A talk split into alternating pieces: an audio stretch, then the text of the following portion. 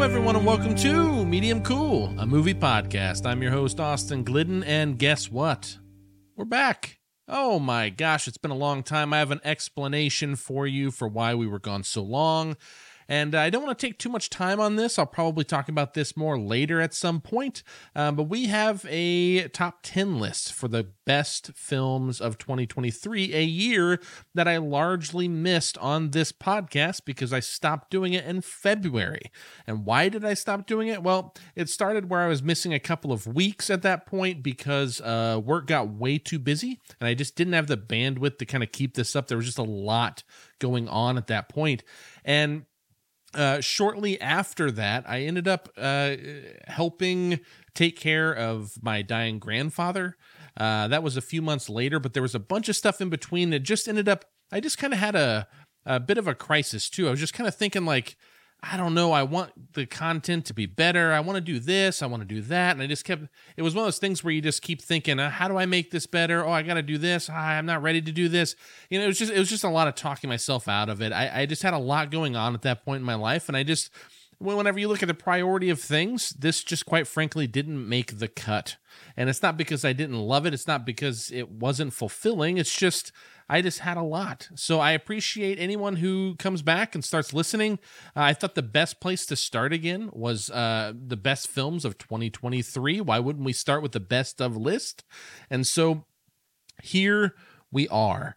Uh, I, I, have uh, Joe Shearer from the IFJA. He also writes for the Midwest Film Journal. I have Matthew Socey, who does film sociology, also a part of the Indiana Film Journalists Association, the IFJA.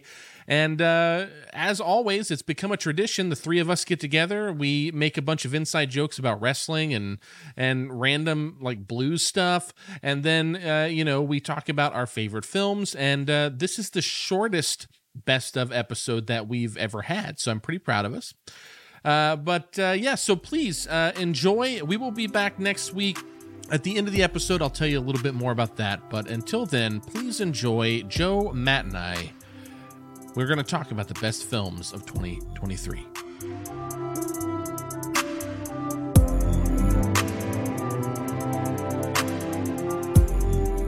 All right, it's been a long time. Joe, Matt, how are you guys doing? Okay.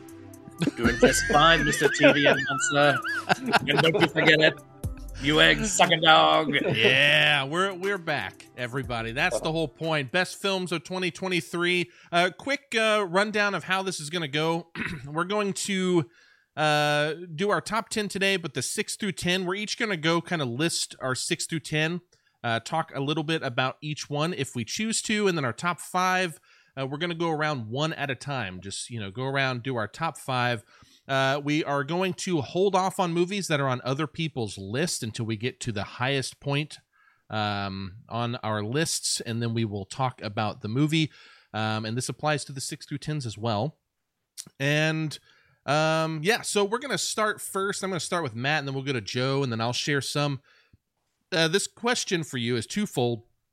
How do you feel about this year in cinema overall? And can you describe your criteria for how you put together your top 10?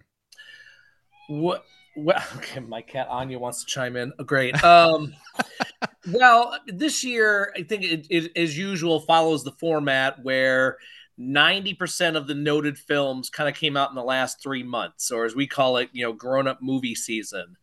Um, I so that and that's kind of like that. For there's one film on my list that there's hopefully there's at least one film that you see earlier in the year. And I'll use an example when remember when Silence of the Lambs or Hell and High Water came out, and that film was so strong. When something else would come up of note, you're like, is it is it as good as Hell or High Water? or Silence of the Lambs, or in this case, the film, which I won't mention yet. Mm-hmm. So, but most of the stuff came out in the last three months, so, and there's just, just kind of the whirlwind of um, of of movie season, grown up movie season, and I know the struggle is real because we get screeners sent to us, and then eventually we get to go to private screenings with just us doughy white folks with glasses, and there are, there are other people the now. It's okay, but uh, and as far as the list, because Austin Austin likes to bust my chops about lists because you know everybody has one. Um, I try to do a ranking of preference as far as you know one. There, I do put a tie on it because I, I want to cheat and it's my list. Yeah. Um, but no, I try to do it in some order. But I can tell you probably after the top three, it could you could scramble those films, a lot of these films kind of together, and it would be perfectly acceptable. I feel the exact same way, especially with my bottom um, five or six. I'm the same way. Like I could kind Good, of move them horse around race. a bit. Yeah. Yeah. Joe, what about you? Yeah, yeah, same. Um, I you know up until November, I really thought it was a pretty weak year. Um, of course, I had never, I had not seen either end of, of Barbenheimer um, at that point, and um, uh, you know, I just felt like it was flat. But then, you know, November hit and those movies started coming, and this is something that doesn't necessarily happen. You know, I mean, we, you know, if, if you've listened to our podcast, podcast that you know that I'm on, or you know, Matt has been on, other people when we get all these movies and we're just like in this mad rush, like sometimes it's disappointing, um, you know, even to get these kind of big movies. But um, this year, I think the big movies really rolled in and they delivered pretty well. So I would say it's a pretty solid year. Um, you're you're right, Matt, about that. You know, your kind of your your base comparison film. I had that one um, for several months, and you know when I, I would tell people I, and again i won't mention this movie yet. I'll maybe when once we actually talk about it i'll i'll bring it up. But you know people would you know would say oh what's your favorite movie so far of the year? And i was like i'll say you know it was a movie? And they're like oh like really? And i'm like yeah you know like it's good. But you know i i didn't think it would end the year at number one. It still was pretty high but um it, you know it was kind of the uh the standard for for most of the year. But now you know there's a couple things ahead of it and this one's still right there. Uh it's it's still let me say like this top three still. Um but um the, yeah they're basically it's it's just kind of a feel for me. I, I don't go I, i'm not i don't go crazy with metrics and you know does it have this does it have this? How does a make movie make me feel? Um but yeah i think really my top 10 is uh, it's pretty set. It's relatively set. I think my top my top five i'm pretty i'm pretty secure and firm in after that things could move around depending on day. And um and as a matter of fact before we even started i i did a little rearranging and a movie dropped Same. out of my top 10 and i put another one in and then i put another one on top of that. And then i was like yeah but it you know it's it's just kind of a difficult and fluid thing to me. And it's it's really more for everyone else um who's listening who who or who's asking me the questions than it is really for me So, so what you're saying is that one film dropped out is the lance of the films that you're that are on your, yes. on your chart. yes. it was not the No, it's- pretender. it's uh it's uh, uh, one of those years for me uh where someone asks you your number one and you tell them and it's a great number one but you're Yeah. like in a better year it might be like a six or seven but you know it's like you know what i mean like Yeah. it's like that kind of thing that was this year for me but what's also interesting is uh you were talking i think it was joe was saying like um like a lot of the big budget movies or the bigger movies are kind of they kind of hit a bit better than we expected you know? Yeah. half my list I, I had texted you earlier joe and said my list is weird basically. Yeah. and the, the reason for that is like you guys know my list for the past several years. Excuse me. Um uh, most of the time there's like a relatively decent spread uh, but I don't put a lot of big ones, even to the extent that one time when the three of us did the top 10 and Spider Man was number one on yours, Joe, you Yeah. even prefaced it with, like, listen, I'm not going to be ashamed about my pick. like, Right. because that's just not typically Huh? where I go. But Mhm. I'll be damned if this isn't closer to something like that, you know? And Yeah. I, I just found that so interesting this year. Um, in terms of uh, how I felt about the year, that pretty much sums it up. It's one of those years where it's like uh, in a in a better year, I feel like some of my movies they may have still been in my top ten, but they'd have been maybe lower. My Mhm. top, my number one might have got there. It depends. Mhm. Um, but I also didn't get to see Poor Things or The Zone of Interest, which were two movies that I had a, a huge interest in. I just didn't have an opportunity to see them. Mhm. Um, so that sucks. Uh, th- those may have made a difference. Um, as far as how I put my top 10 together, I, I keep a running list the entire year. I just have a Yeah. private list on link Letterboxd that I just literally keep there and move stuff around as I think about them. And because, you know, there are sometimes movies that you put as, say, number 13 and then as the year goes on you can't stop thinking about this movie and it just starts to like evolve and shape in your mind and by the end this happened here where it started lower on my list and now it's like in my bottom top 10 you know like Right. it's in Yeah. my 6 through 10 i'm just like how did it even get there but it just stayed with me you know Yeah, So yeah, I do that too. Sorry. Yeah. Yeah, I was gonna say I do that too and, and keep it running through the year. Every time I see something, I rank it and then I put it in the list. Sometimes they move around, but yeah, they, Yeah. they can move around quite a bit. But yeah, sorry, sorry, Matt. No, you're you're both Fritz. It's okay. Um, oh No, I- i, don't want to be You- fritz no, you're not. You're not that terrible.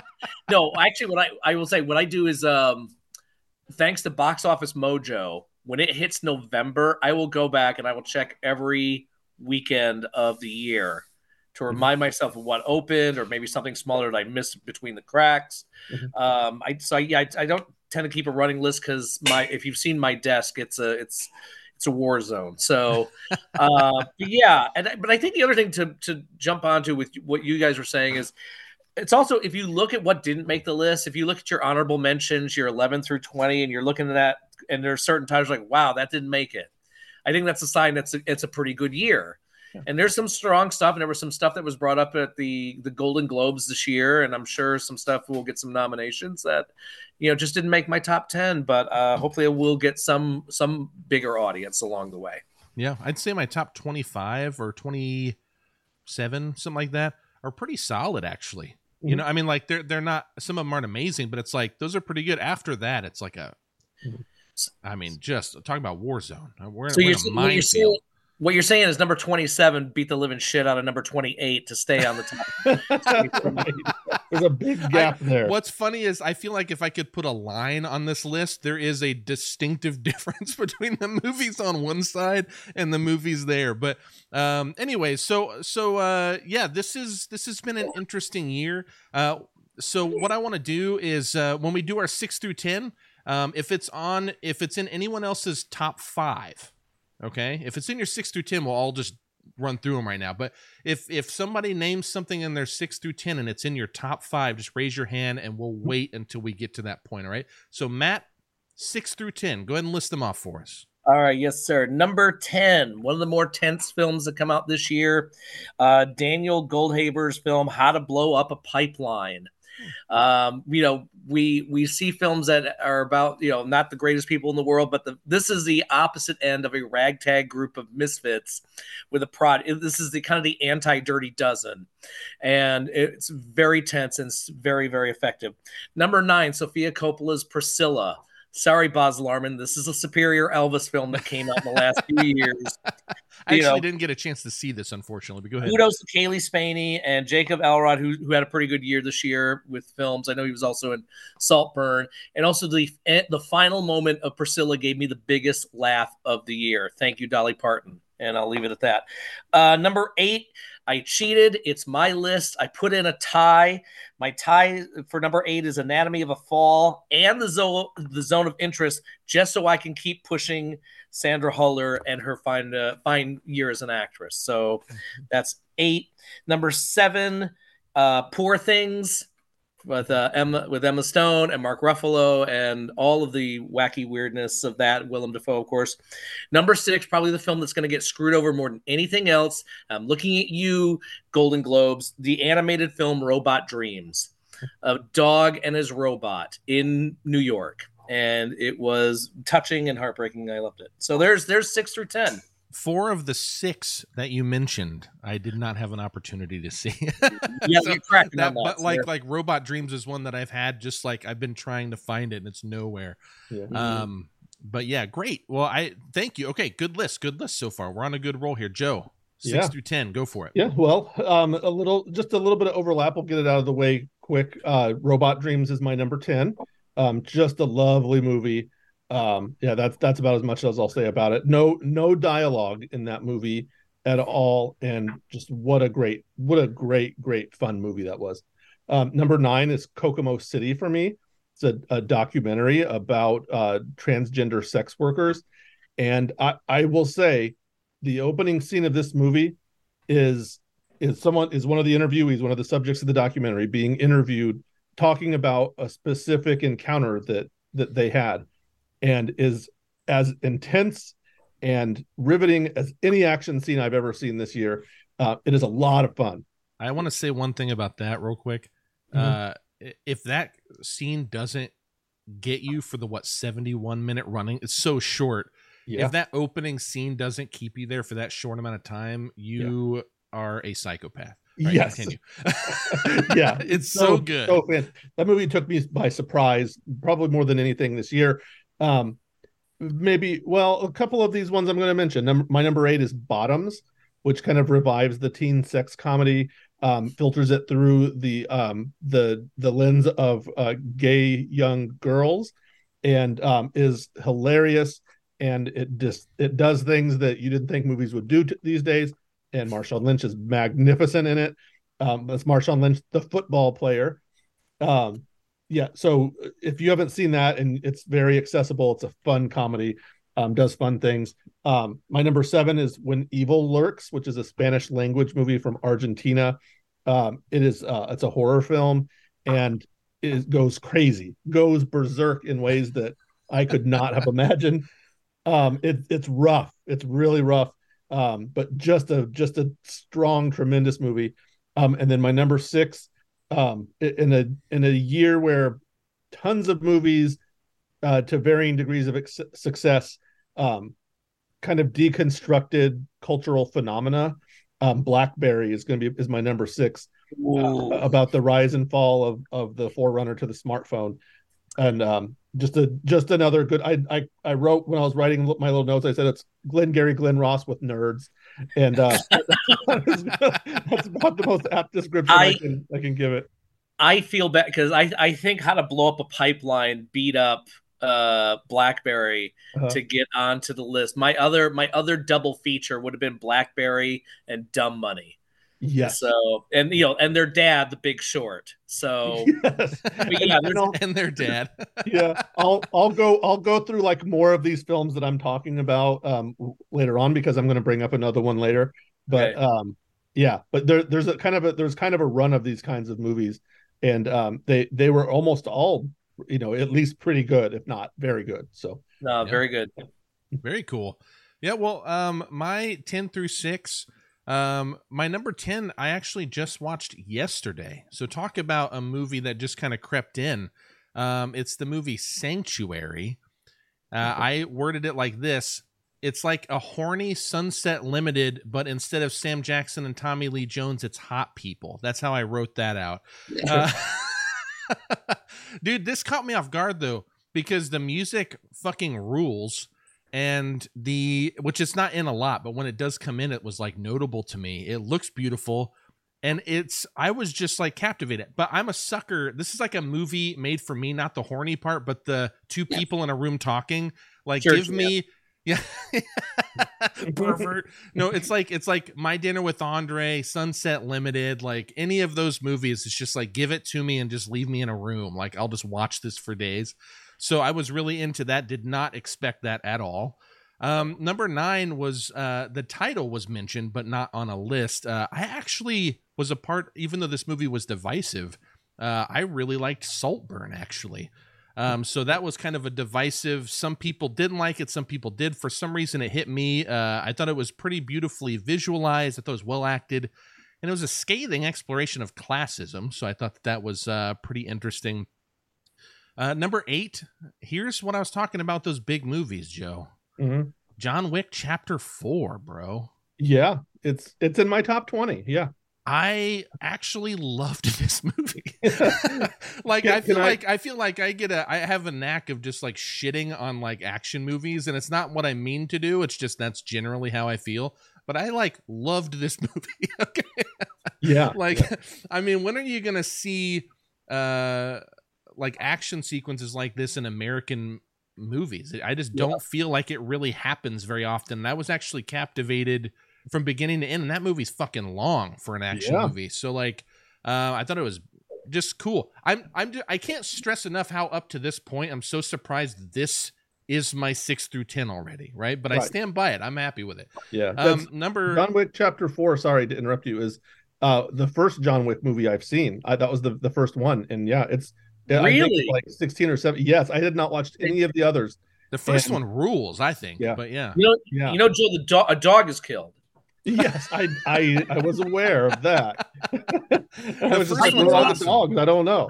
I, I'm with you that the the the fight scenes are amazing. I think I started to drift a little bit. Not really a spoiler alert. When he fell down the stairs a second time, I was like, oh, "Come on, come Dude, on, I- get to the battle." were, Yeah. were, were I not fascinated with the choreography, I would have felt Oh, yeah. the exact same way because it goes way too long. But uh, number seven uh, is Asteroid City. Uh, I am a Wes Wes Anderson mark. Uh, the attention to detail in his craft is always just impeccable. What I find interesting though, and I feel like I'm gonna have a caveat that is could be interpreted negative for half of these, even though I'm sitting here trying to like champion them. Um, but a lot of people were talking about how Asteroid City was Wes Anderson, like this. It's like him trying to go back to more of like an emotional movie and trying to like bring. And I just don't get that with these new ones. They're so clinical and like very, very specifically structured. But that's not a bad thing. I just don't have the same experience a lot of other people have with these. Same with the French Dispatch. That was in my top 10 when we did it, whenever that came out. Um, Mhm. but it was like the same thing. But I just love the whole aesthetic of Asteroid City. Great.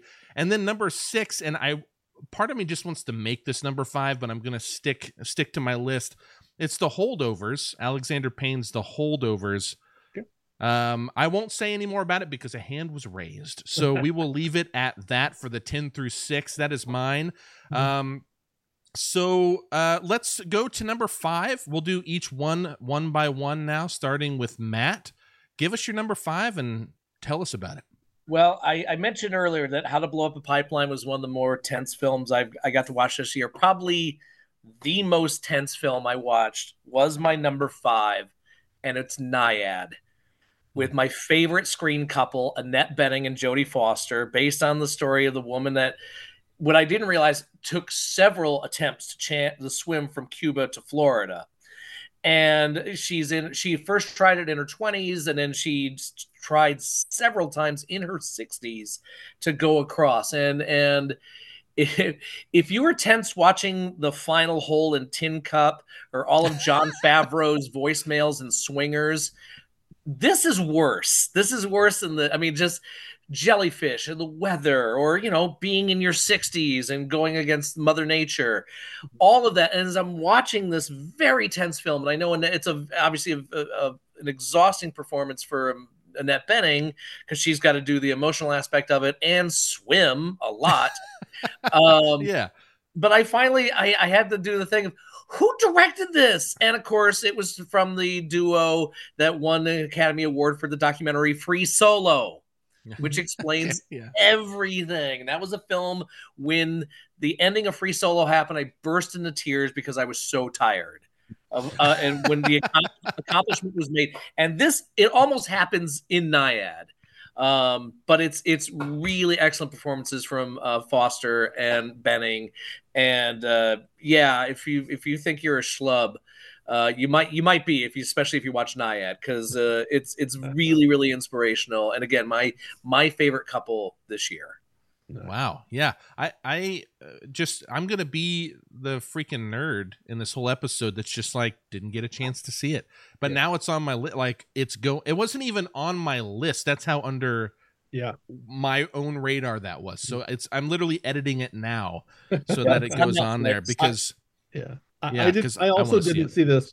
I you know, I I'm I'm I'll just say I'm very proud of the number of movies I watched this year, but and and I don't feel too terrible about the ones that I did miss, the few that I missed. That's one of the few that I missed, but um Look- it, it was weird how early we got that and then and how little buzz it got. So I'm I'm kind of glad that to hear you put it there. So maybe um maybe I can actually pick it up and watch it. we all we all have blind spots because we are you know the the strong giant members of the IFJA hmm. we we give off the aura that we've seen everything and that's that's not entirely true. Yeah, I was, yeah, I was happy, I was happy to say I got to see this screening in a theater Mhm. which also helps. Uh, but that was, but on the flip side, I watched Free Solo at my desk at work, and I was I was exhausted. So yeah. so that means it's a good sign. Don't watch those two films together. Please don't watch them together. But uh, You say that every time you mention two sad movies, and it just makes me want to watch them back to back. Yeah. I- just because you have the Bummersville swimming pool, like I, everything's just Bummersville in your town. We're just Right. expanding the town.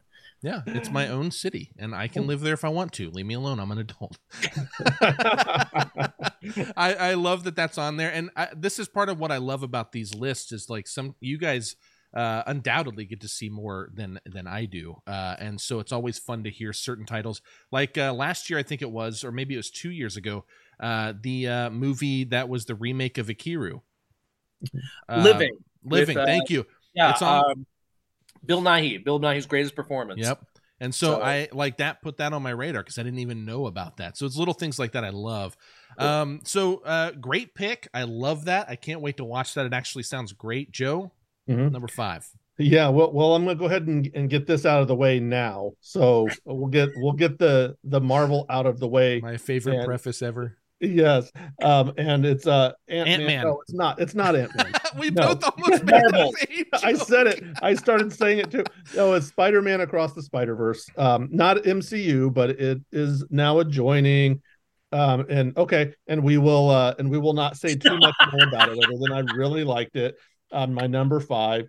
So See, uh, Joe um, didn't think that was on anyone else's list. I did. I He would never thought have thought. There's yeah. no way this Yeah. goddamn movie is on Uh, another list, and he was wrong. Well, when I when when No Way Home was was my number one, Austin drove to my house and threw rocks through my windows. So, you know, I didn't think that it would, Cool, man. I didn't think that that would ever make it on a list.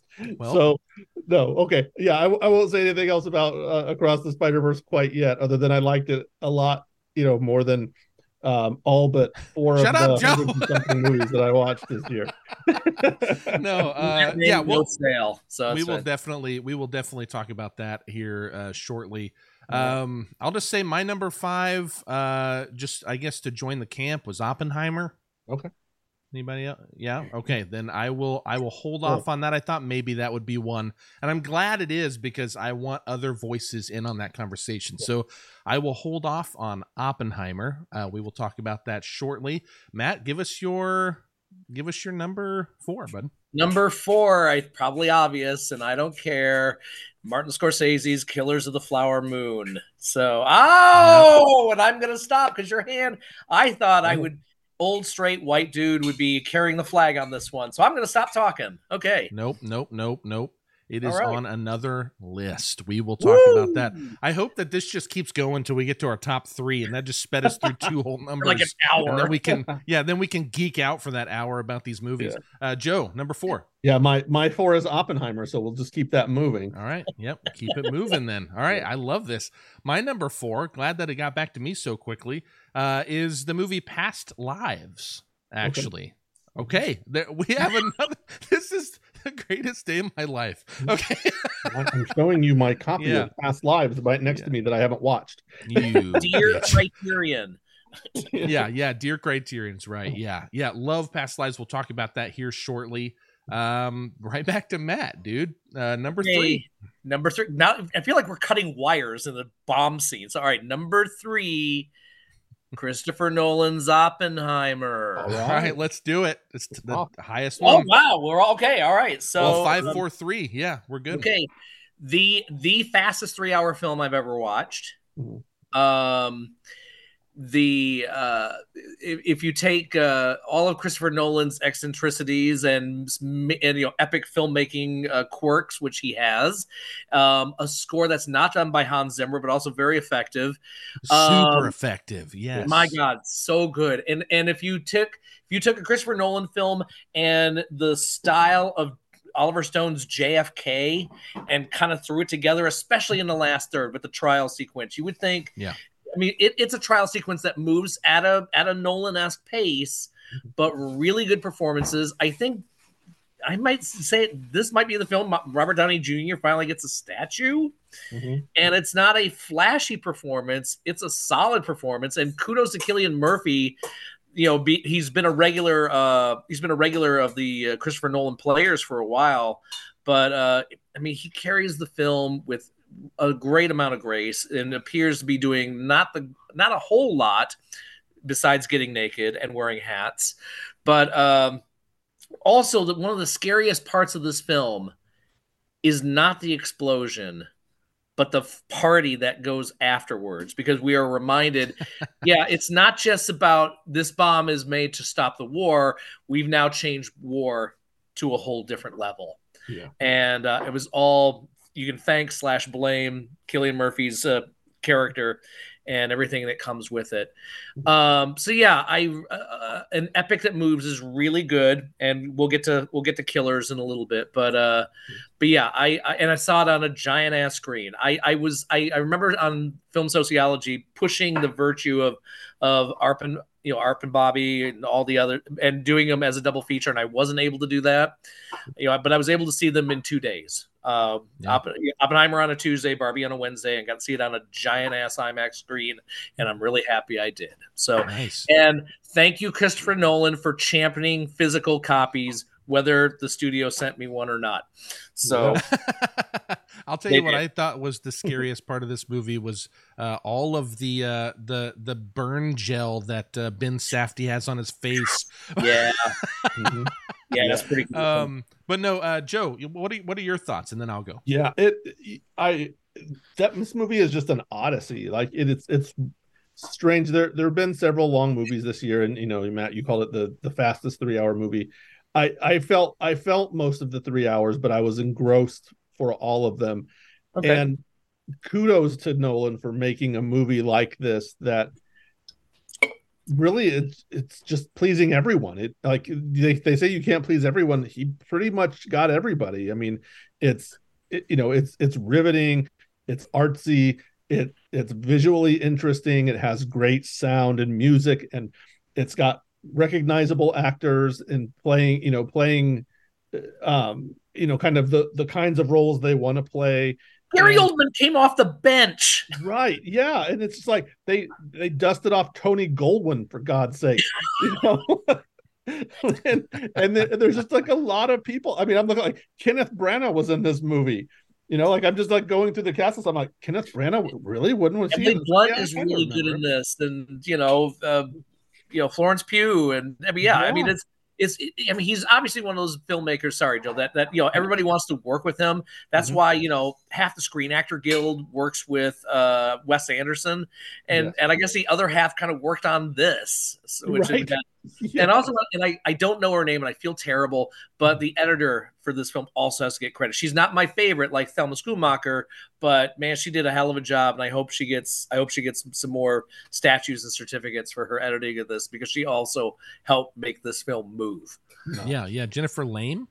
thank Lame? you that's right it was know, uh, the, the yeah. weirdly titled the weirdly named not so Yeah. not but great yeah. dude this I, i'll say i don't i don't i'm not even gonna well i am gonna try. Uh ludwig göransson uh is the Cool. composer and uh I, i'm looking at his uh filmography of stuff that he's done and i'm just like could any of these be as good as this? Because he's done like he did like black panther and tenet and and turning red the the disney movie and creed and you know, like he, he did like music for all like just a complete random assortment of movies and this like that that- stood out to me that it wasn't Hans Zimmer, right? Like that this is something a little different and it's but it's equally as moving. But you know, the only movie I could think of to compare this to in Nolan's kind of uh filmography uh, was something like uh, that took me off guard as well, which is something like Dunkirk. And by that, I don't mean they're similar films, but I mean they're different than Inception. They're different than um, like it, really any of the other works, The Prestige, Memento. Like like these, uh, this one in particular, like you said, Joe, uh, kind of can reach everyone because it hits on all cylinders and every performance is good. There's not a bad one. Right. Um, like you said, uh, Matt, like the editing is so great. Uh, the the non-linearity of it, where it jumps back and forth between the court and the old and the World War II and all of those things, uh, it never is convoluted or confusing. It Mhm. almost feels linear in its non-linearity. You know what I mean? Like Yeah. it's just so easy to. It's almost like um, it, it's like logical storytelling like like when these old things come in just after a more recent uh, point in the in the timeline, it all just makes sense and tells the story. You know what I mean? I, think, I, I, feel like that's a pretty big chore. Yeah, I think I, I think after um, Inception, he, he, he obviously I think that brought his game to a whole new level. And and I like Dunkirk, although I didn't like it as much as Inception. And and I, I was one of those that thought Tenet was it was kind of a drop. But yeah, I mean, it's I not great. I think he's our generation's he's our generation's uh, Kubrick. Yeah. As far as making the definitive whatever it is, a World War II movie or a dreamscape uh, multiverse film or a biopic or biopic if you're in the region.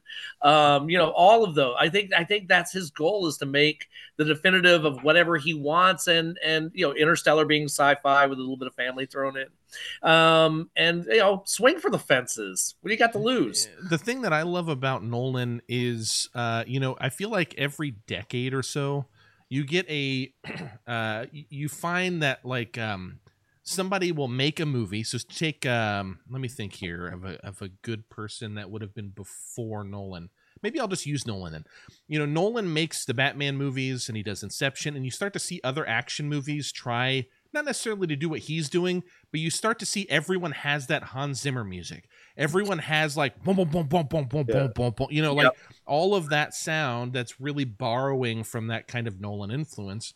Mm-hmm. And then after about a decade or 15 years, then you get someone like a Denis Villeneuve who mm-hmm. comes in and starts being as I would argue as um innovative in a triple A movie level as Nolan was when he started and as he continues to be. You just don't feel it with Nolan maybe as much a lot of times because so many people have emulated him. But um so he was the dude. He was the guy still making good movies at a top triple A budget. And I feel like that doesn't happen enough, you know. right. And I would I would say it's funny you mentioned Denis. I think uh I think he's got a little more emotion. He gets a little more emotion out of his actors. Um, but still visually amazing.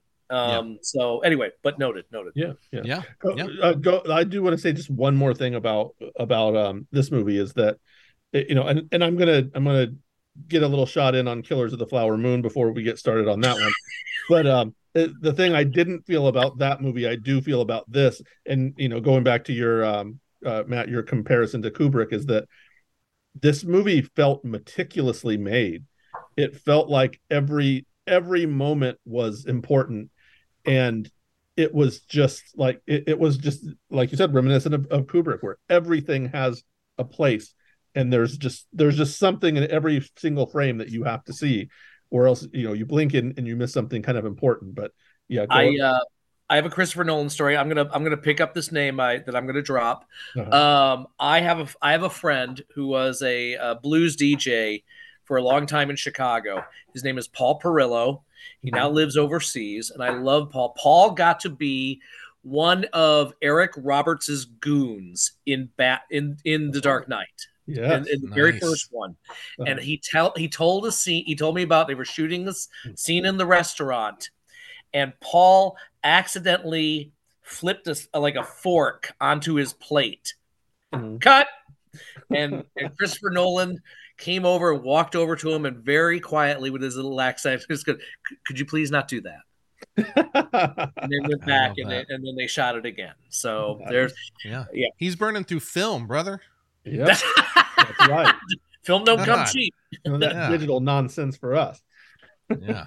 No i love that. Where are we? Number three? That uh, was number that was your number three right matt? No uh, that was my yeah that was my number three, three okay yeah, gotcha. yeah, all right then turn. joe let's hop my, over to you man. number, number three. three.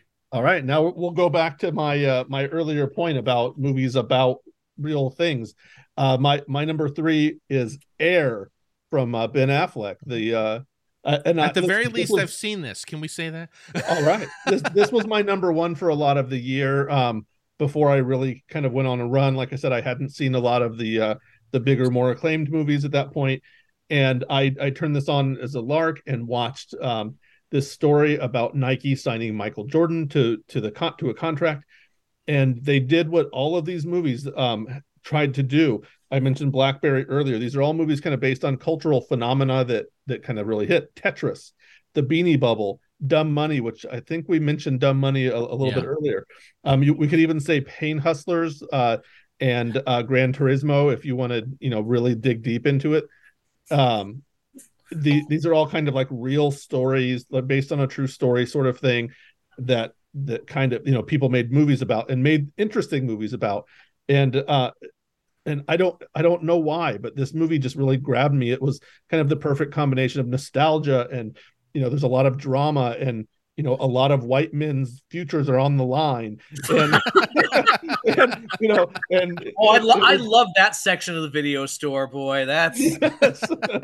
it's too was, big. Trust me, and, too large of a section. Yes, and, and this, you know, this is a this is you know this is a year of uh, and I'll and I'll say this that I, I just think women kind of ruled the year in a lot of ways.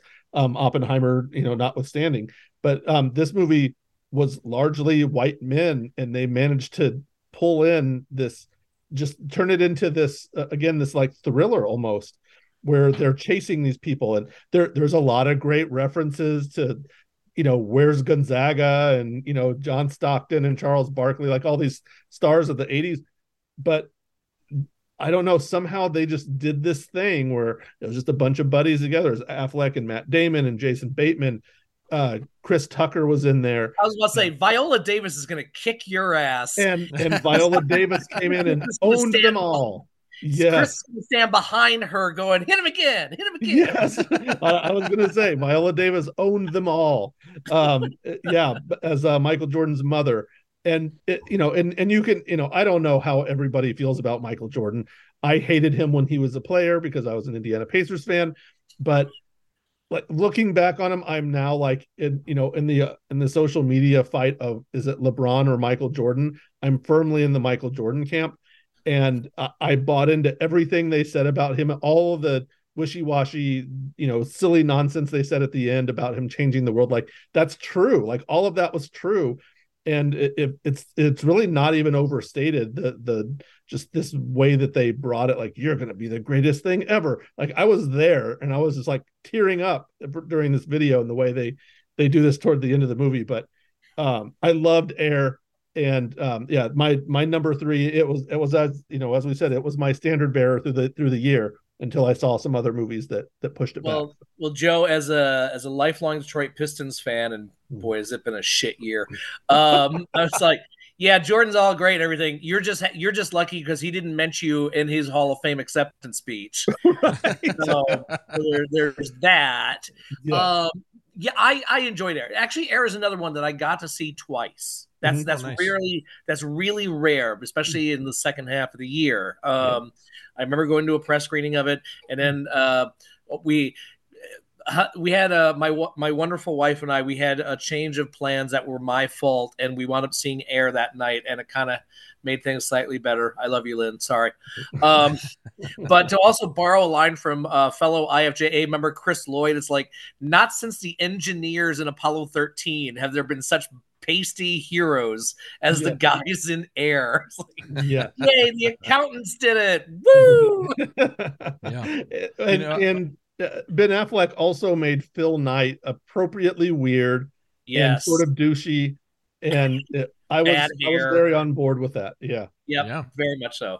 Mm-hmm. Yeah, I, I um air is in my half of the list that i said was like in the good half and there's a mm-hmm. distinct cutoff it is yeah. very much in there um, significantly lower uh, than you, but I, I, gotta say, man, this was a re like I watched it and I I had I didn't necessarily want anything more.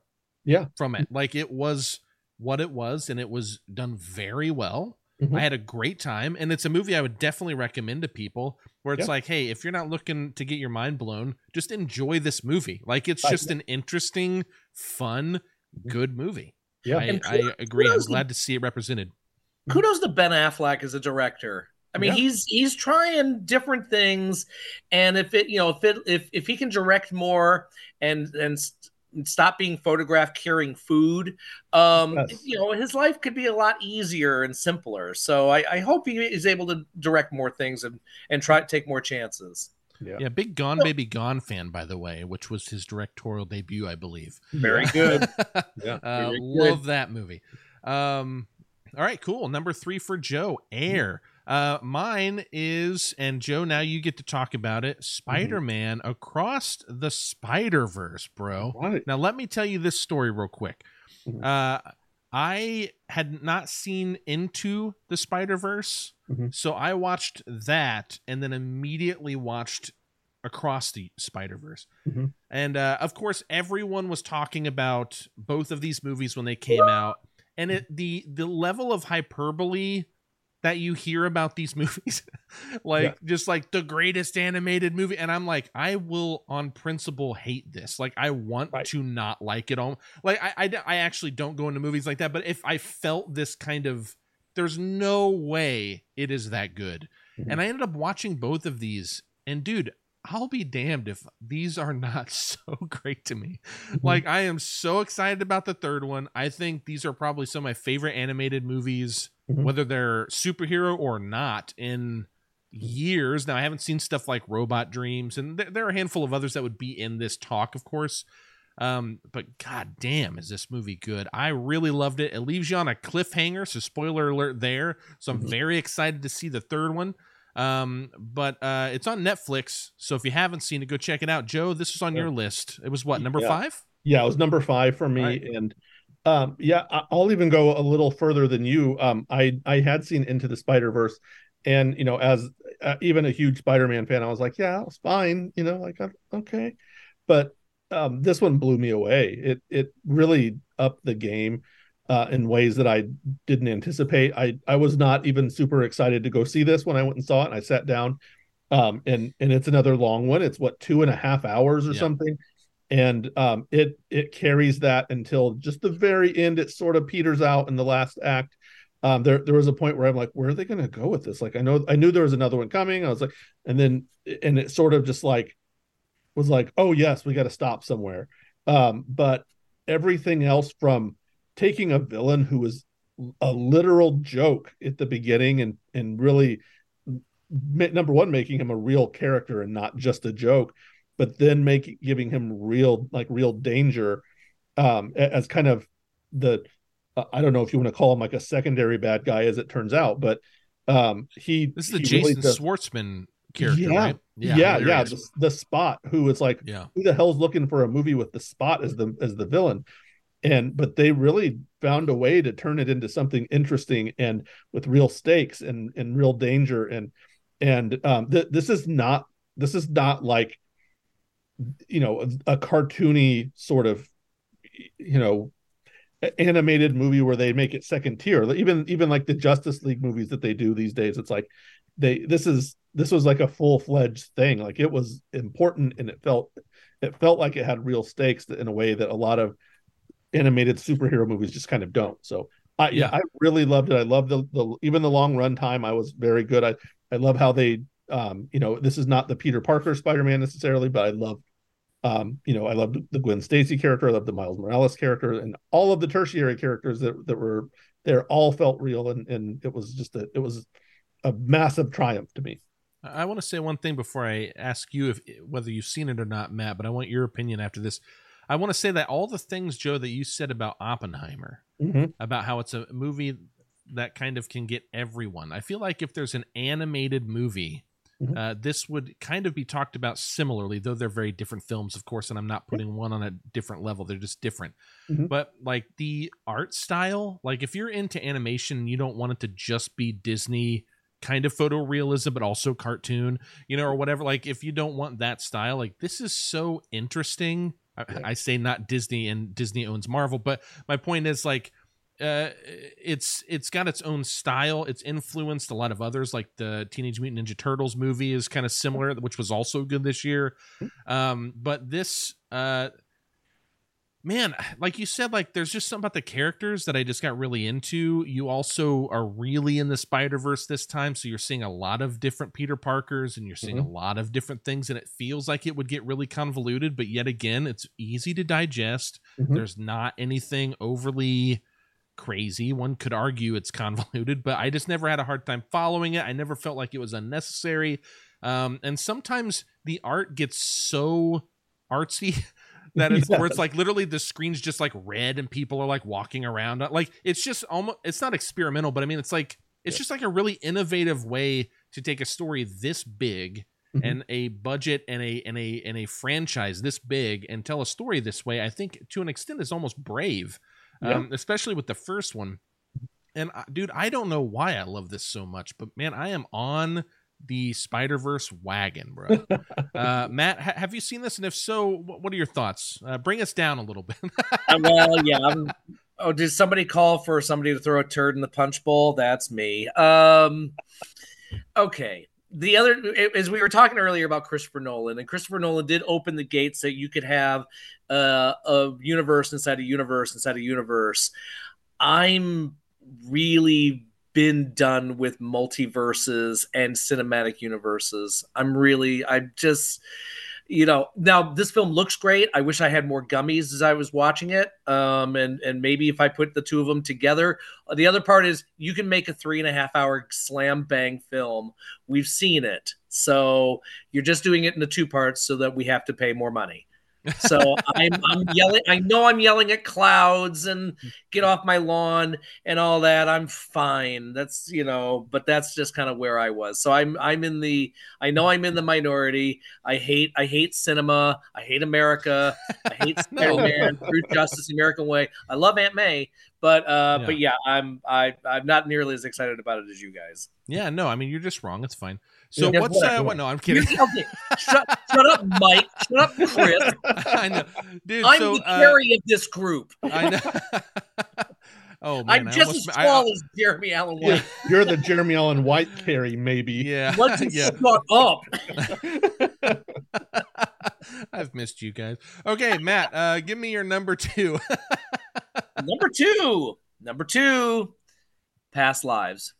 Yes. So, gang, yeah, this is the one. This was uh, this was my air, Joe, as far as ranking things. Yeah. So, a great example of probably a, of an original, almost love triangle, a like triangle of sorts of a great use of social media and what happens when somebody from your past travels a long way to come and see you and you are asked the question is the grass greener on the other side? You could make a hundred of these films in england. You could make a hundred really dumb films like these in the united states. But because it's a korean american production and the restraint and the the chemistry that the the this trio has especially with greta lee. I hope greta lee gets some some so statue recognition. So so good. And writer director Celine Song does a beautiful way of capturing uh, and making New York City intimate with this big tr- trio that have been you know that are they're wandering, and it, it was it was like I said, just it was. You know, I, I wasn't as exhausted watching this as Nyad, but it's it's it's tense in its own different way, and i am really really hoping more people go. This is the film that I think should make three hundred million dollars, but that's just me. Yeah, it is great. Uh, for those who don't know, it's about these two deeply connected kind of childhood friends um, who basically separated after the female protagonist's family immigrated to America from South Korea. Canada, 20... America. What's that? I'm sorry, Canada, then America. Canada, then America. You are correct. Um, yeah, you're that. uh, shut up, Fritz. No, just kidding. um, but no, uh, so but then 20 years later, they're reunited. You know, for this one week. But the important thing to note is Nora, played by Greta Lee, is also married. She's married to John uh, Magaro, or however you say his name.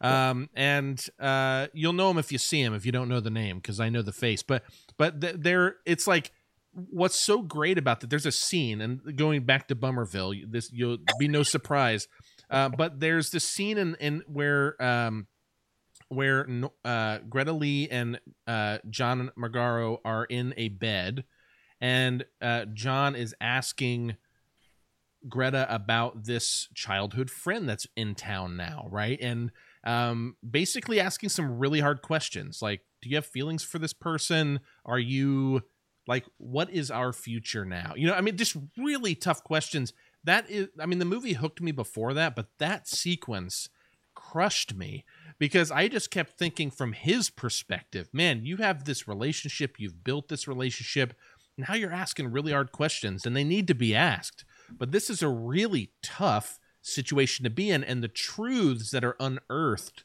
from this trio right um, mm-hmm. uh, even we'll just say this even when the two love interests talk amongst themselves the conversation is so good because of how much truth i think is unearthed in those moments both in performances and in the writing Yep. This this uh if we're because I love doing double bills at the Bummerville Twin um Twin Cinema, but uh there's a film that came out a few years ago called 45 Years. Yeah Charlotte Rampling and Tom Courtenay. It's from the writer and director of All of Us Strangers, which I know Chris Lloyd, but that was his top film this year. That's with Andrew Scott. And 45 Years is a couple played by uh, Courtenay and uh, Rampling who are setting up, getting ready to have a 45th wedding anniversary party. And about a month or so before the party, we find out that the woman that used to be Courtenay's girlfriend – back when they were very very young um, they were mountain climbing and she fell and the body was never found. And the body is found. And the course of the film is watching this long term committed relationship unravel. And i mean and that's that's kind of playing the long game of that. Um, but i think yeah. i think past lives although you know you should go to have marriage counseling and ice cream after if you do a double feature of that. But that's the film that reminded me of uh, Past Lives reminded me of 45 Years, which also highly recommend. Uh, I, will just go sorry. ahead, Joe. Go ahead. Go uh, well, I was, I was going to say I'll just add that it's it's the um it, the great regret of my cinematic year that um I didn't get to see this movie because we literally the past i don't know three or four weeks every single day my girlfriend and i have been saying let's watch past lives and then we would end up watching something else. All consummated uh, summed up this past uh sunday what is today monday yesterday or saturday night when we watched wonka. And um i hated that movie um in so much. Second only this year to the absolutely atrocious white men can't jump remake but uh so yeah that that's my great regret that i didn't get to watch past lives because i watched G damn. So now you're gonna angrily watch past lives because Austin and I are gonna goading you into it. No, I'm. I'm gonna, gonna watch it past and, lives. I'm gonna watch it uh, with uh, in shame that I didn't watch it sooner. Uh, yeah, but yeah. So yeah, I can tell sorry, you that uh, past lives does not contain the word bussy. So, oh. um, which is in Wonka. So there you go. Um, so uh, if you're doing it in shame, if, well, no. One of my favorite things that was a joke during the right the actors strike was you know they were trying to come up with you know real and unreal ways of uh earning you know raising money for the strike, and one of them was for a certain amount of dollars. Hannah Waddingham would follow you around and just go shame, shame, shame. so, so Austin and I are going to cut a check. Yes. So, uh, hey, I'll yeah. take that.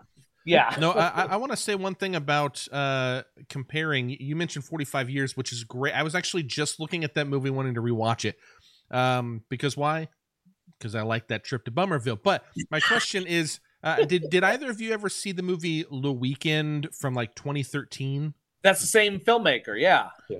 Yes. Uh, yep. And and uh, wait, no, no, no, no, no, it's not. Not the Weekend, sure? I don't think. No. Oh wait, wait, wait! Oh no, no! I'm thinking of no. There's actually a film called Weekend, not the Truffaut film. Is this the yes, one with Jim yes. Broadbent? Say what? Is this the? Are you thinking of the film with Jim Broadbent? Yes. Okay, sorry, sorry, my bad, my bad. No, no, no. Was... I know exactly what you were talking about. Weekend, which is the same as uh, uh Andrew yes, thank you. Yes. Uh, this is uh, Roger Michell, which which has not made another movie uh, that you would ever think he would make Le Weekend to me. I don't know. Um, but uh, anyways, Le Weekend is about a, a, a couple. Um, I'm trying to remember her name, uh, Lindsay Duncan uh, and okay. Jim Broadbent, and they just walk around uh, Paris, which was where they went on their honeymoon decades prior, and uh, they're just disgruntled at each other. I mean, they've been a, like with each other for so long that they're just kind of like nitpicking at each other and and you know uh Jim Broadbent's Nick just annoys Lindsay Duncan's Meg like the whole movie. But it concludes with this dinner party with Jeff Goldblum. Um and it is heartbreaking. Like dude that movie makes me feel so many feelings. And but it reminds me of a similar thing with past lives done very differently. But my point is like 45 years Past Lives, uh, uh, The Weekend, any movie like this where they unearth these truths and make them feel um, so powerful and, and in a way that a lot of movies fail. Does that make sense? Which so what you're saying is we need a film about Mom Pa Von Erich. Yeah. So Maura Tierney's up for it. I mean, you didn't give her a whole lot to do. Let her let her sharpen her knives and let's get into a two woman, two person show about the Von Erich family. yeah. Just so everybody knows, we were talking about the Iron Claw prior to shooting or uh, doing Yeah. this, and I don't think The this is out of anyone's system. more- the film that will get more press than any other top 10 in the history of Austin's podcast. Yeah. Yeah. All right, Joe, number two, man. Yeah, yeah. My number two. Um, yeah, we'll come back to that Von Erich thing maybe later. Um, my number two, uh, uh, from a filmmaker I generally do not like.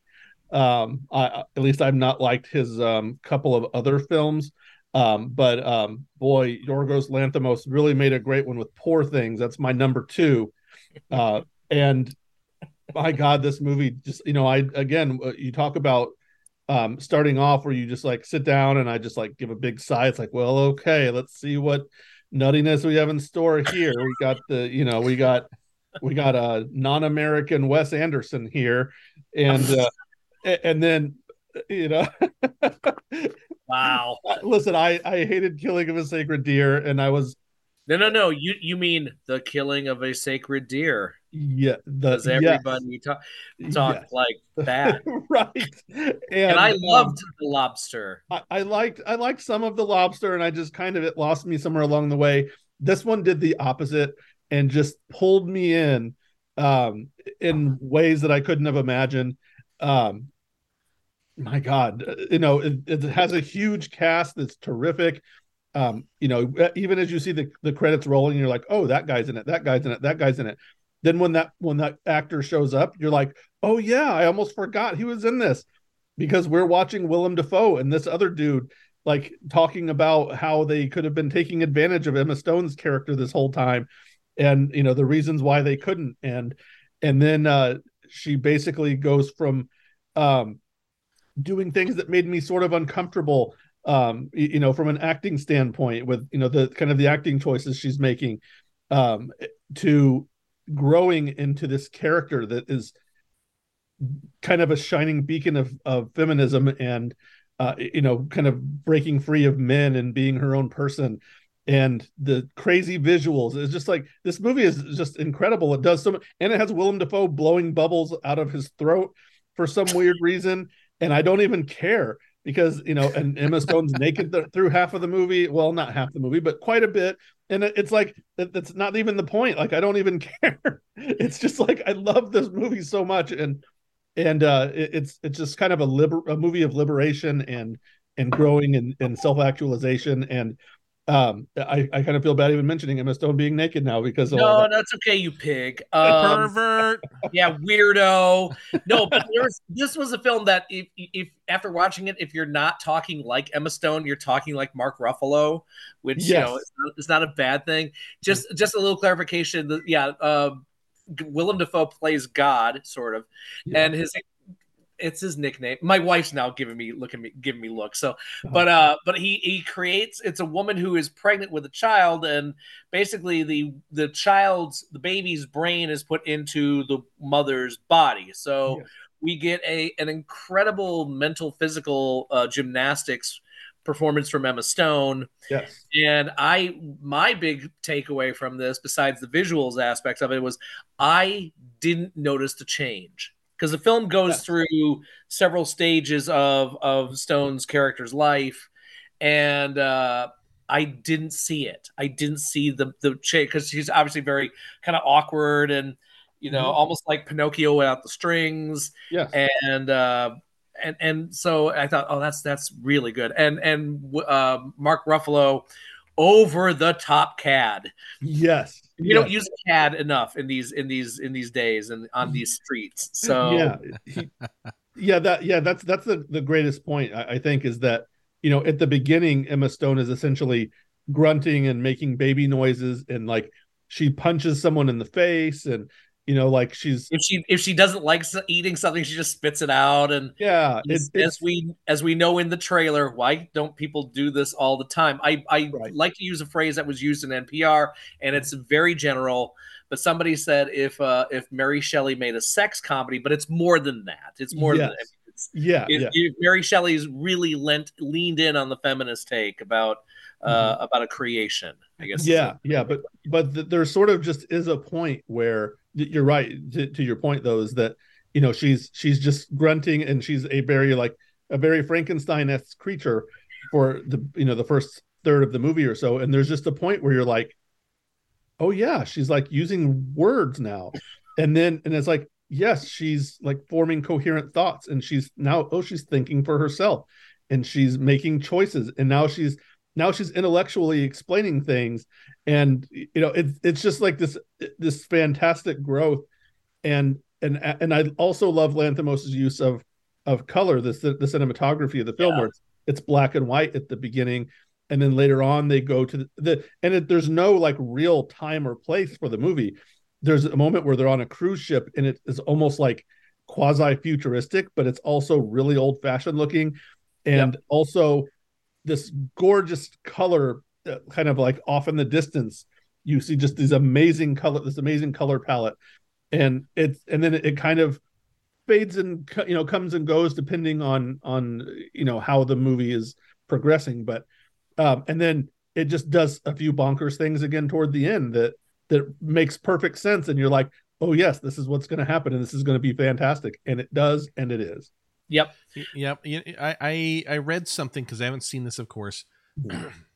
but the thing that made this the biggest regret that I I mean I say regret as if I had an opportunity to see it and then didn't. But my point is the the thing that made this like the one that got away was I read this article about uh more of like the feminist take on the movie mm-hmm. and how um this is uh their way of putting it is it's like we had two movies really arguing for women's independence. You have Barbie and then you have the better film poor things and whenever i read someone write about that where it's like they kind of in a way tackle the same themes even though it's like very they're very very different movies mm-hmm. um and and i haven't seen it so i can't comment on that but it's like that made me go i want to see this really badly now yeah. It, well, there's no will. There's no Will Ferrell in Poor Things, so you don't yeah. have to tack on the uh, the pro- product placement aspect of that. Yeah. Um, I'm sorry. That's that's the only reason why Barbie didn't make my top ten. But um, I'm patting myself on the back. One of the better moments I had as a cinema father and cinema husband was, uh, and because I am I am notorious for going to my family. We should watch this, and and I try not to do it with an exclamation point. I try to do it with a period. And before any of us saw Poor Things, I I had my family watch The Favorite, and I'm oh, really. Yeah really happy I got to do that, especially with the crazy camera lens and yeah, the amazing production design. I mean, both of these, especially the favorite. I mean, it looks expensive as hell, and it yeah. is not the case. And yeah, I, I can't remember which one you said that uh, that that Yargos is, Yorgos is art house Wes Anderson, as yes, if Wes Anderson is an art house Wes Anderson. But I, I, I, I call him the non-American Wes Anderson. That's right, the non-American Wes Anderson. Fair yeah. enough. But yeah, this yeah. this was a lot of fun. This is also a film that should make two hundred million dollars if I have yes. if I was running things. I love yeah. that. It needs to get in more theaters first because I'm pissed about it. Well, and I think but this anyways. is going to be one of those that when award season kicks in, it will benefit. It will so. get reissued because it hasn't been that long since yeah. its release. So yeah. finger, fingers crossed on that. And also, I now that I I mentioned it with uh, Mark Ruffalo, I'm like, oh, that'll be the PR people just have a field day if you have two Marvel guys up for Best Supporting Actor, yeah. and then you have to have them together at interviews and mm-hmm. yeah. Thunderdome and whatever. So you know, go at it. You're welcome, Marvel. Cut me a check. I'll take it. Yeah, I'm I'm waiting for the the uh the conservative uh, backlash to come, and then I think it'll kind of get you know what it really needs. So because of the naked, because of naked Emma Stone. Well, I I actually read uh, a a review this morning about how woke it was, and it was like you oh, know, was, I, I oh. wonder if that was a um, if that was sort of a parody review, but it was pretty good if it wasn't, you know, because okay, yeah. So I'm I'm hoping we get a little bit of that of people. Oh, this is an outrage that you know, Uh, she's Joe a didn't notice that this was an article written by The Onion, apparently. Yes. So Yeah. Jokey McJokerson. Yeah, it's kind of Yeah. Well, I'm gonna I'm gonna move on. Obviously, poor thing. something that we need to see. Uh, Yep. And by we, I mean me and listeners who have not had an opportunity to see it. Um, my number two, I want to jump into, and it was mentioned earlier in Matt's six through ten, which is Anatomy of a Fall. Um, this movie was a movie that actually was kind of not really on my radar at all. And there is an Instagram account that I follow, and whenever they had posted their feelings on it, and they were so high, like the ratings were, are, their their opinion of it was so high. I was like, this is something I need to see. I get on Letterboxd, and it's just like crazy good response and i'm like wait what this is just like a courtroom drama basically like and it's that good holy shit guys if you haven't seen this uh this movie That's fucking right rules to me um it's about a woman who's suspected of her husband's murder um which it's arguable whether he accidentally died or he was murdered and uh they have a blind son who faces a moral dilemma uh, as the, essentially the sole witness uh, Mhm. of the incident, but he's blind. So there's like, you know, the whole courtroom thing, and the prosecutors and the defense are arguing about how valid his points are. And did he remember this and not this? And this is just kind of a slow burn, uh, kind of procedural um, courtroom drama, but most of it's actually not in the courtroom. I call it that, but but that's like the crux of the entire thing. Most of it is at the house. Most of it's following Sandra Hüller's uh, life, basically after her husband has uh, allegedly, from her perspective, fallen out of a window and died. Mhm. Uh, and so um, she has to juggle, you know, uh, having a blind son now. And she also has to juggle the fact that he's a witness and the state won't let her keep him um, in, in fear of uh, influencing him. And she has to deal with uh, this lawyer friend that they have. And he's like her only companion through the movie because she has no one else because she was German and then she moved to France for her husband, but now he's dead. So she has no one. She's literally out in the middle of nowhere. I mean, this movie made me question the entire time, and this is a rarity whether it actually happened or not like like did she actually kill this guy or did he die like i and i'm not going to give that away uh, my, my my perception of it i guess one could argue the end because it's still a little like you can argue kind of either way i think but i think there's a clear ending in my view.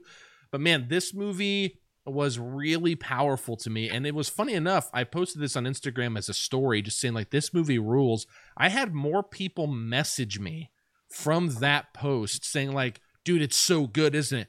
Which in my mind i'm like of all the movies anatomy of a fall is the one i'm getting just tons of messages about but man this movie is something matt i know that you didn't get a chance to talk about it much because we were blazing through the 6 through 10 No, list no. but give me your thoughts All on this yeah, it's a, it's on my number eight. But yeah, it's it's nice to watch because it's it's it's a murder mystery, it's a courtroom drama, and it's a family drama, all weaved together beautifully.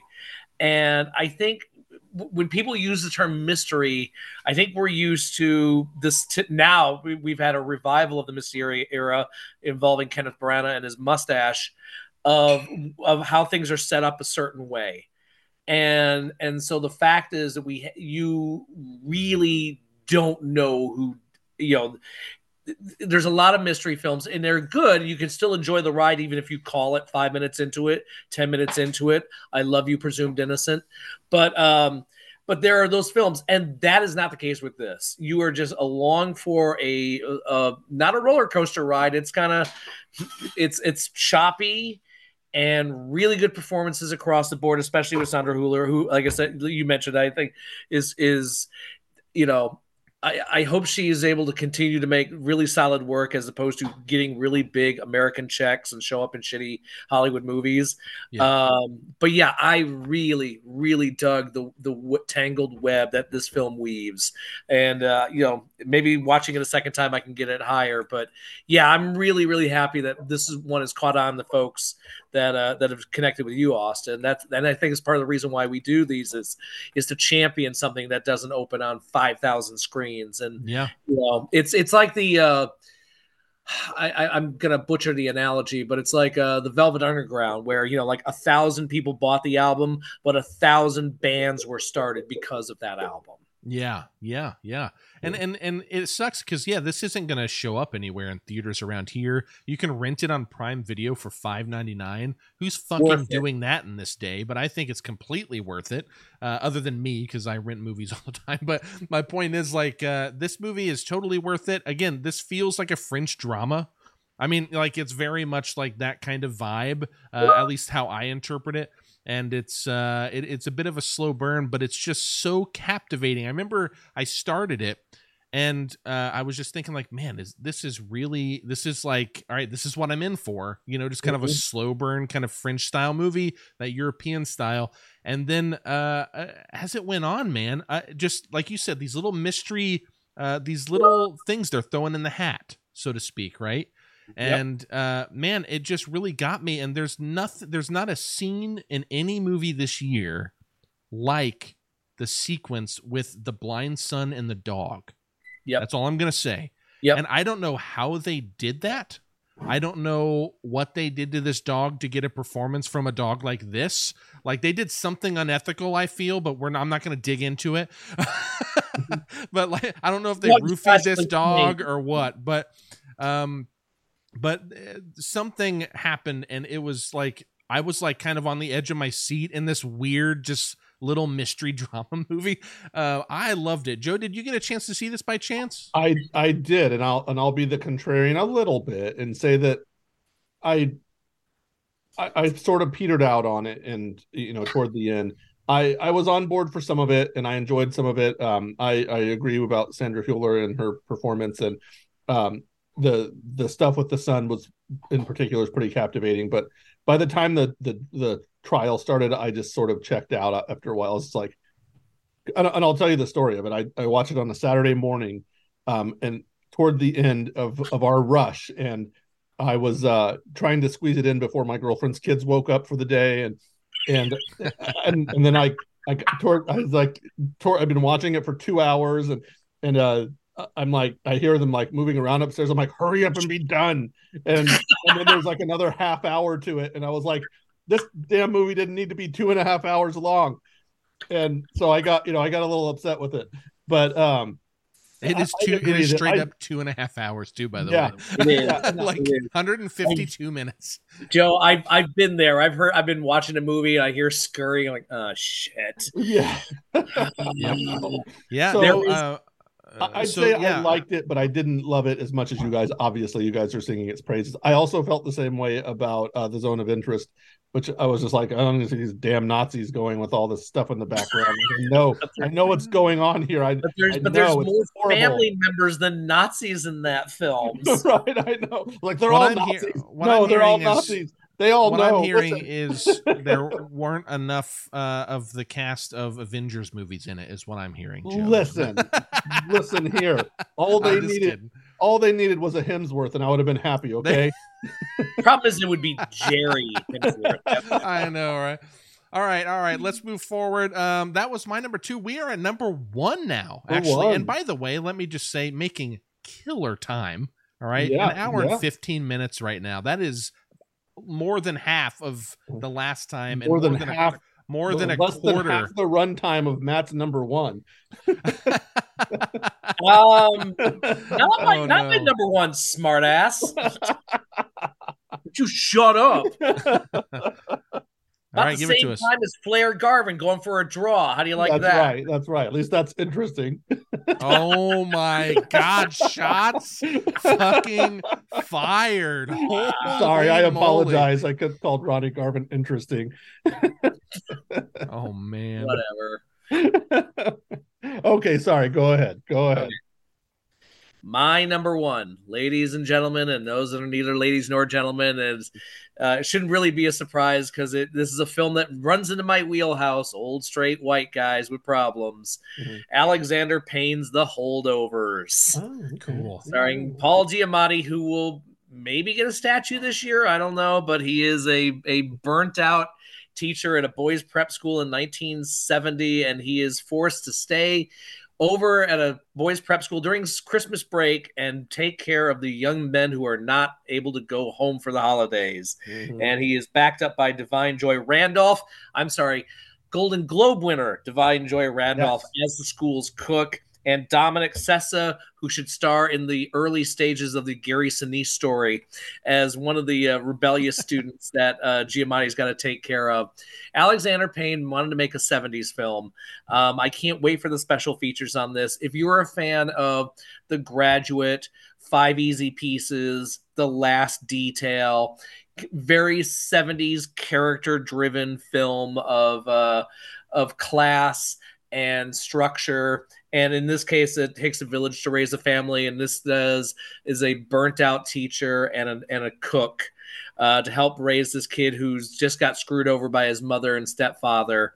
Um, it's it it just hit all the sweet spots for me of my favorite era of cinema in the 1970s. Really character driven, beautiful score, beautiful use of music. It reminds me of um, uh, Cat Stevens' score in Harold and Maude, which is another one I would probably add to this list. Yeah. And uh, yeah, it's, it's Giamatti's kind of academic, grumpy old man uh, bit. But um, th- as the film goes on, we find out more and more about his character and how he winds up at the school. And I was I was just riveted. I mean, it was it was for me it was as, it was as electric as anything in Oppenheimer. So yeah. So so there you go. Yes, this this even went above Scorsese, and now that's another chat for another time. yeah, I. No, please, Joe. Go ahead. Okay, I, I was going to say this. This was just outside of my, you know, my top. I think maybe it was near twenty um, but no, you're you're spot on with all of that. Um, I love Paul Giamatti. Paul Giamatti and Alexander Payne together are are magic most of the time, and and they certainly were here.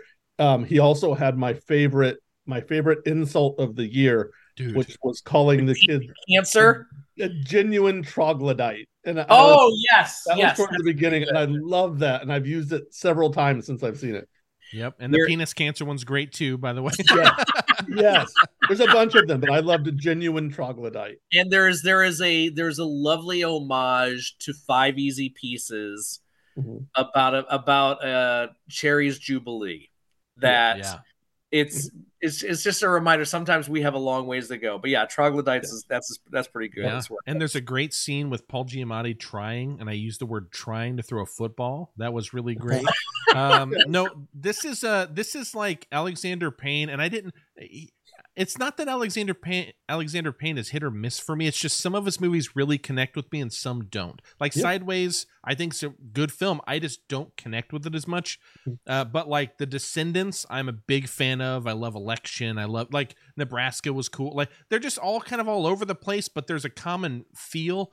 And this is like Alexander Payne via the lens of Hal Ashby or something. You know what I mean? There like, go. That's like a it's that's a great comparison. It's like it's like he remade a Hal Ashby movie that was never made. Like you know, like uh, like it's just it's it feels so great in that way. And I mean, you mentioned two Hal Ashby movies, like so the comparison's still there. But um, yeah, I immediately thought of things like Harold and Maude. I didn't think of the last detail, but that's a good shout. Just that sort of vibe. And there's something about this movie where it's genuinely funny. Like I laughed out loud quite a bit, and I wish it was higher on my list. But if I'm honest with myself, it's where I want it. But it's mm-hmm. like I love it so much that it's like I want this to just be a part of my Christmas.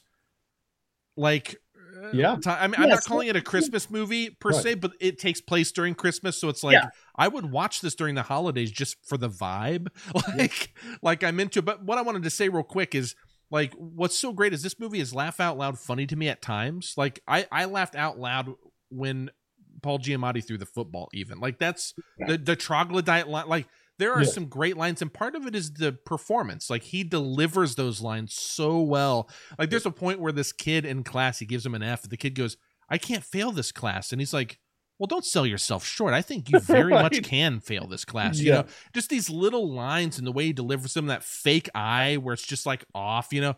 Have um, you heard about his eye acting? No, no. Tell me. Uh, well, he won't tell.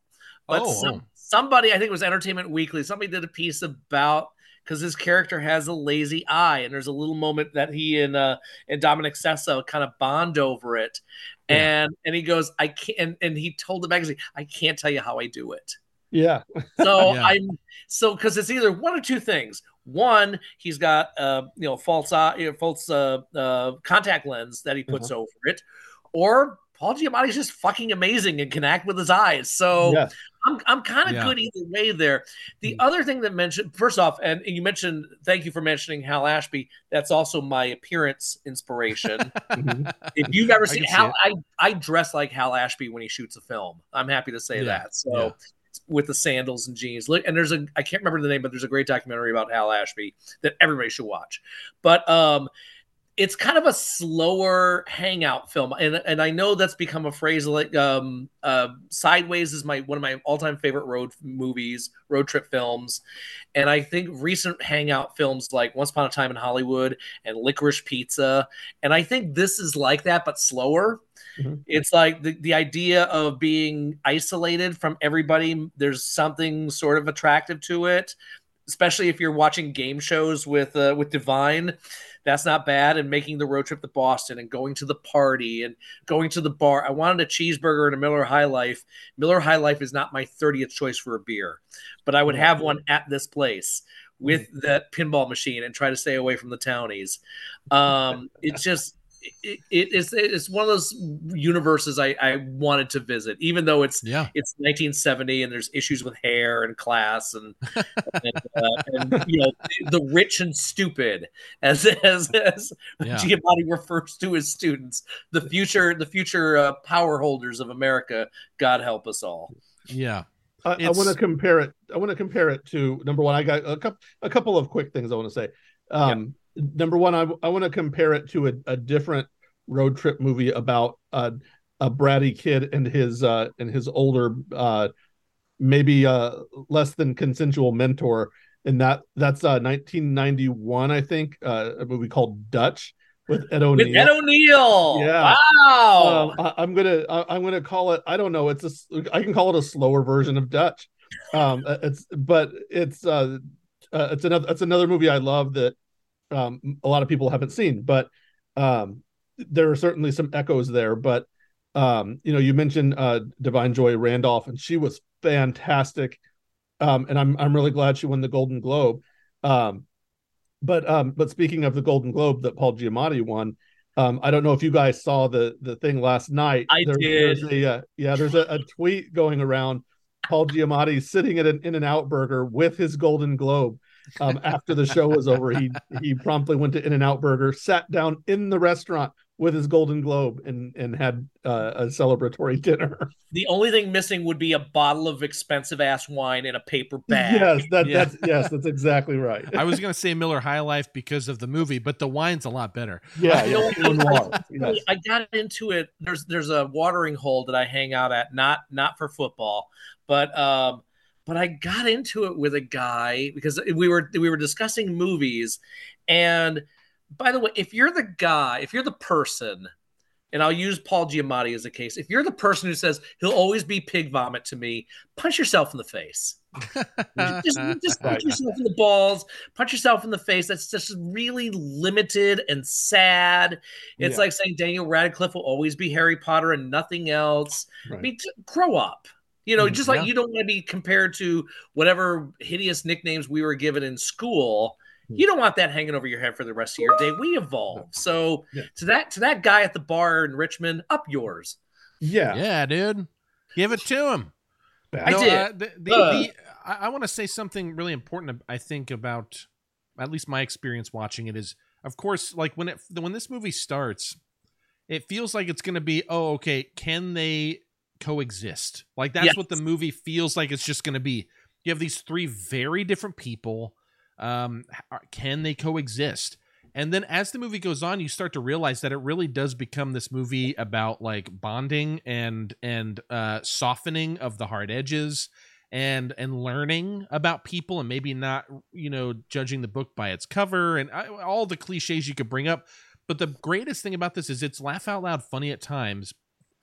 But this is for me, man, that's a hyperbolic statement, but I'm going to say it anyways because you'll get what I mean.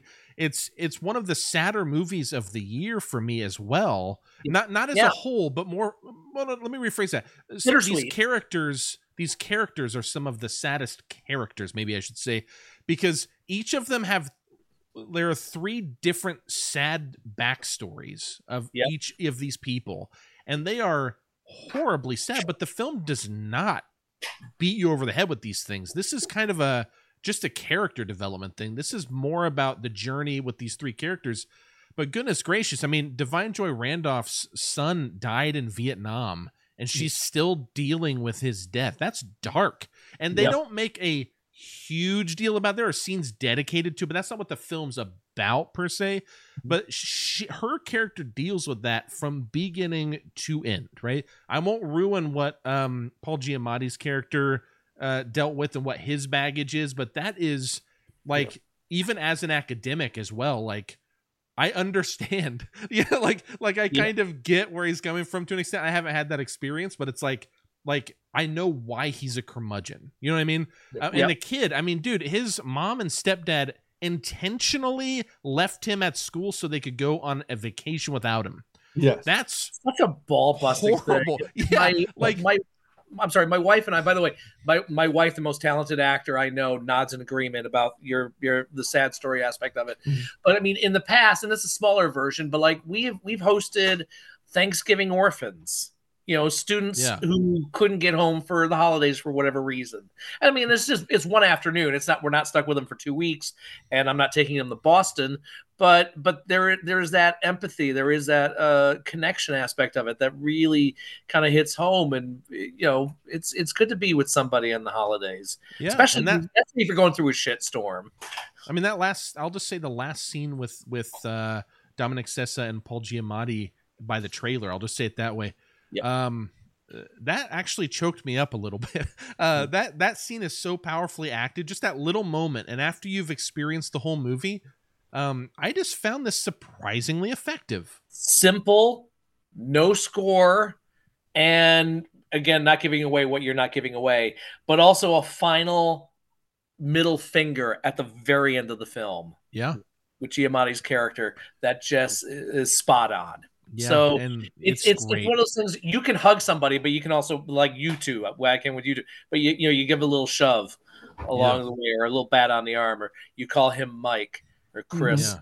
So I'm so happy this is so high on your list, and God, I'm yeah. glad we got to talk about it because I love it. And it dear was- Criterion, I want a two disc treatment of this. yeah, all the all the supplements. Yep, make, make make it make let it make make me watch it for a whole weekend going through all the special features. Yeah, dude.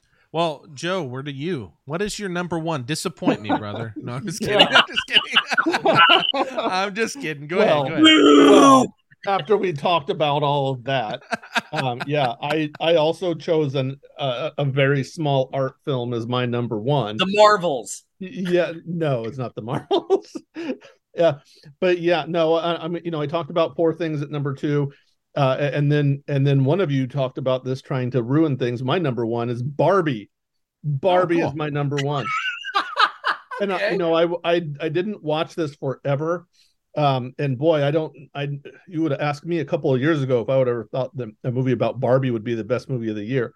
Um but i i watched that. My my daughter hyped it up to me for weeks and weeks and months and of course the rest of the world did as well. Yeah. and i was just like okay well let's watch it and see what happens. And it somehow exceeded all my expectations. Um it, it is it sort of a remake of the lego movie? Yeah. But it it also like killed the patriarchy dead. Like killed it dead by itself. Like i know emma stone came in at the end and like cleaned up but boy they you know like there was uh margot robbie just like stabbing the shit out of the patriarchy over and over and uh emma stone Lovely just- image. but uh I, and and I I don't know I loved every second of it. Um it was over and I was like give it all the awards give it everything. And I I'm sure it's going to get something um I sure hope it does cuz you know I I really just want to hear them say Barbie again and again uh, at the Oscars. Um but yeah I mean I think everybody's probably seen it by now. Um and I I just I watched it and had the best time I could have possibly had with the movie. Um, it's a crowd pleaser. It's a mainstream movie, and it it gives important lessons to people that a, a lot of times movies like this would would take sort of a cynical tack. Although you know this one certainly does that, but you know it would take a little cynical tack and just turn into a crowd pleaser and and do something silly. This one instead kind of uh, did something uh, kind of poignant and and uh, uh, meaningful, and and I kind of appreciate that. Sure. Okay. Yeah. Yeah. I Um, Matt, do you have thoughts? Well, it's uh first off, I think uh, if you if you want uh lower ca- I shouldn't say lower, but um Yeah. different categories. If you want if you want two Rams butting heads, production design, Barbie versus Poor Things. Yes. That's that's Thunderdome Crazy, right yes. there. So Yes. both look amazing. I Yeah. could go it could go great either way. Mhm. No, I I absolutely enjoyed the film. My one quibbles I mentioned are all the scenes with Will Ferrell Yes. and it's kind of like it's kind of like the rules in Scream. Just because you make a wink and a nod to Mattel, Mhm. you're still you're still making a film about a toy. yeah. Mhm. And and I know, and, and you know, I'm and I've seen photos or artwork, whether they're satirical or not, of the new Mattel universe, Yeah. and and Yeah, that's that- that's frightening. So yeah, that, that makes me sad. Yes. so But- just because you have Will Ferrell in a suit chasing, oh, it's the suits, you know, you could have Yeah. you could have taken all of that out Mhm. and just had two different universes. Yeah. Well, you know, the real world and the Barbie world. And, and that would have been absolutely fine. You would just had 10 minutes of less chasing. Yes. So that's that's Yeah. the only reason why it's not on my top 10. yeah. I will say this because I'm I'm not gonna. I, I liked the movie again in my positive side of of of my half here. Mhm. Um, yeah, I I, I liked Barbie. We, my wife and I actually did Barbenheimer, so we saw uh, Oppenheimer in the afternoon and Barbie in the early evening, Nice. and um. And uh, it was a it was a good day, uh, and and we had a great Did you time. think about Um, dying?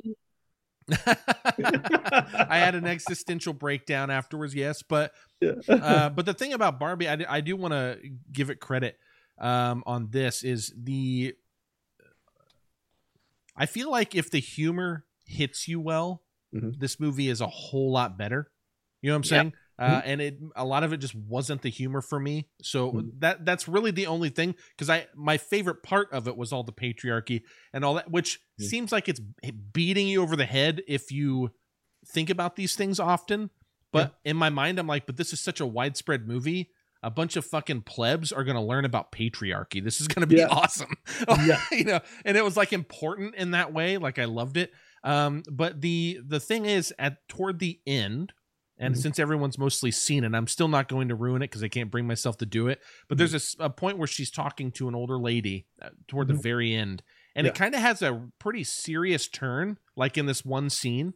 That was my favorite scene in the whole movie yes. Great this moment where she's where she's thinking in this like uh, this world that she has never existed in and Hmm. you're seeing these almost like fucking like malick or like old uh um nolan style like interludes of like this kid running around playing and i'm just like this is the emotional hit that I wanted this like you know what I mean like not that it needed to be that I just really loved that moment so I got to give it um props for at least actually going there as well like that's a pretty brave move for the end of the movie pretty much Yeah. to just like kind of get real serious Mhm. In a movie that is pretty much goofy and like you said like really making a statement but also like playing with the history of this um IP basically that is universally known. You know what I mean? Right.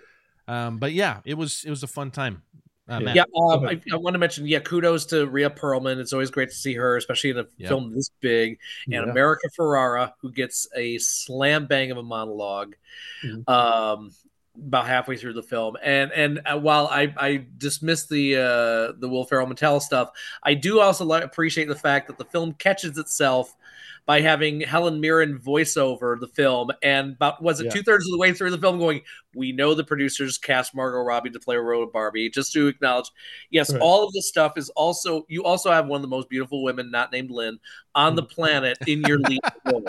So Nice. you know that, it, helps. It helps. Yeah, it, helps that you were able to to mention that. So, Yes. so Yeah. thank you, Ms. Gerwig and Mr. Baumbach, for, for whoever wrote that. Well, I'll I'll say that the thing that that impressed me the most is that they, the you know uh, you know Greta Gerwig and Noah Baumbach and everyone else who participated in making this movie, they took the symbol. So they basically they they show a journey a a lot like Poor Things. Let me let me back up a little bit. Much like Poor Things, they take um a, a woman who in a world set up for her to never be able to do this like in almost in whether you can say intentionally or not it is set up so that they are not able to do this and they they sort of achieve this self actualization or this this ability to um break free of of these you know the the bonds that they're in if i sound pretentious for a second. And they and they achieve this massive growth. They do this thing on their own when everything external to them is fighting against them. And they do this in the context of a character who is pretty much the symbol of that sort of oppression. You know this is like the symbol that that you know feminists in the 60s and 70s 80s 90s you know up to today up to up until the moment this movie was made actually looked at barbie as the symbol of of kind of stymieing women's rights because barbie was always traditionally like in this subservient role. Like you know the the whole math is hard controversy and the whole you know like all of that stuff like you know barbie was designed to be glamorous and you know she was glamorous and she was beautiful and like these are the most important things about her and look at these physical standards that you'll never meet. Yes. She's the perfect woman and not you. And you're supposed to aspire to that. And they use that symbol to completely subvert all of that and they and they made barbie a feminist icon and i i am still s- uh, sort of not quite sure how but it, it was so well done and it hit you know and and i want to say that you know i always want to say the most important movies to me are the ones that reach a lot of people with a good message and that's exactly what they did. That's kind of the biggest triumph of this whole thing is that little girls can watch this and, and learn these lessons and, and know them. Yeah I, I think regardless of where i would place barbie on a list which is arbitrary mm-hmm. anyways but um the thing with with Barbie is exactly what you just said. They take an icon that represents one thing mm-hmm. and they are able to build hype for yeah. this so that so many people go to see it mm-hmm. and then they give you a message that many of those people need to hear. And I think uh, that makes me so happy that this exists. That make I don't care how I feel about it as a movie, this is important. Right you know it's yeah. culturally important to me mm-hmm. so um, on that level i love that it's on your list uh, is and yeah. is this the film that will make tucker carlson want to cheat on green m&ms well, I'm, I'm pretty sure that he did. Yeah, I'm sure he, did. he absolutely did. He and the actual dolls, not with Ms. Robbie, of course, yeah, but yeah, oh, just oh, and, and, and, I was going to say that's that is the reason Austin I I did nudge it ahead of Poor Things is just because like I I think Poor Things is maybe a better film. It's very likely a better film, kind of to your point. But this was able to do that same job. This made the same statement, but in a way that the, the people who otherwise wouldn't have yeah. watched it are able to watch it and will and, and a generation of girls will internalize that um in in a way that in, you know as I opposed hope. to watching this like yeah. I said superior film in a lot of ways but that not as many young girls will see. Yeah. Yeah. Yeah, cool. Yeah, I'm glad it's there. Um, so uh, I guess we'll jump over to my number one. This is uh, a chance for Matt and I to be able to talk. Uh, so you can just fuck right off, Joe. Uh, no, my number one is Martin Scorsese's Killers of the Flower Moon. Um, this was the movie that I went to see on a whim with my buddy. I love that Joe just a whim. no, I um I I kind of yeah because I didn't know if I'd see it in theaters not because I didn't want to I just didn't know if I was going to be able to find the three hours to do it um and uh, but there was this one Saturday where I where I had um a chance to go and my buddy just uh, uh, out of the blue was just like hey man I'm going to see Killers of the Flower Moon. Do you want to go? And I was like actually I have time. Let's do it. Um, and I went and I didn't know what to expect because though I love so many Martin Scorsese movies, and for being as at his age, most directors start going downhill and he's still making bangers. I'm not saying everything's a banger, but it's like when you have shit like Wolf of Wall Street, The Irishman. I'm talking about in the last 10 years, right? Yeah. I think Silence is a masterpiece, but also Bummerville. Um, Killers of the Flower Moon, like like any of these, it's like, dude, the cinematic visionary that this guy is. Yep. I just don't get it. And I kept watching Fl- Killers of the Flower Moon, uh, the trailer and sometimes it bothers me. This is just a personal nitpick of all movies that do this. Sometimes it kind of takes me out of it when I can tell most of the surrounding location is CG or like you know what I mean or like they just had big Yeah. green screens. And I understand there are budgetary things and all that, but it dude when I saw the trailer to this and I noticed that uh, at first I was like I'm probably not going to like this as much as I want to. Did not affect me at all when I'm watching this like it was uh I was able to immerse into this. I love that Martin Scorsese had such a heart to do right by the Osage people and was able to essentially create a film using Native Americans, uh, trying their his best, uh, at least from what I've heard and, and read, uh, trying his best to be as uh, faithful to these situations as he can, while also making a straight up Scorsese movie. Like Yep. this is basically a gangster movie without like proper mobsters. You know, you know what Yeah, I mean? Like, yeah. I'm glad you brought that up. Yeah, I mean, it's Yeah. look, not not every filmmaker gets, and yes, we can talk about whether he was right to direct it or right not to direct it, what have you. You know, not every director gets a two hundred million dollar budget from Netflix. We should always be so lucky, but I think he put the work in.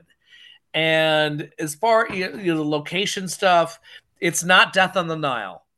Yeah. You know, where a film that looked like absolutely none of it was shot on location. This, at least, as well as and I do want to mention as a side note, Ridley Scott's Napoleon, where some he's also in his 80s and he's shooting on location whenever possible. yeah. So, so the fact that yeah, he's that Scorsese is still swinging for the fences, tackling a major black eye in American history. And it's funny you mentioned the crime drama because as I was watching it, especially in the second half, it's like it has the the the elements of Goodfellas, only these guys aren't nearly as smart.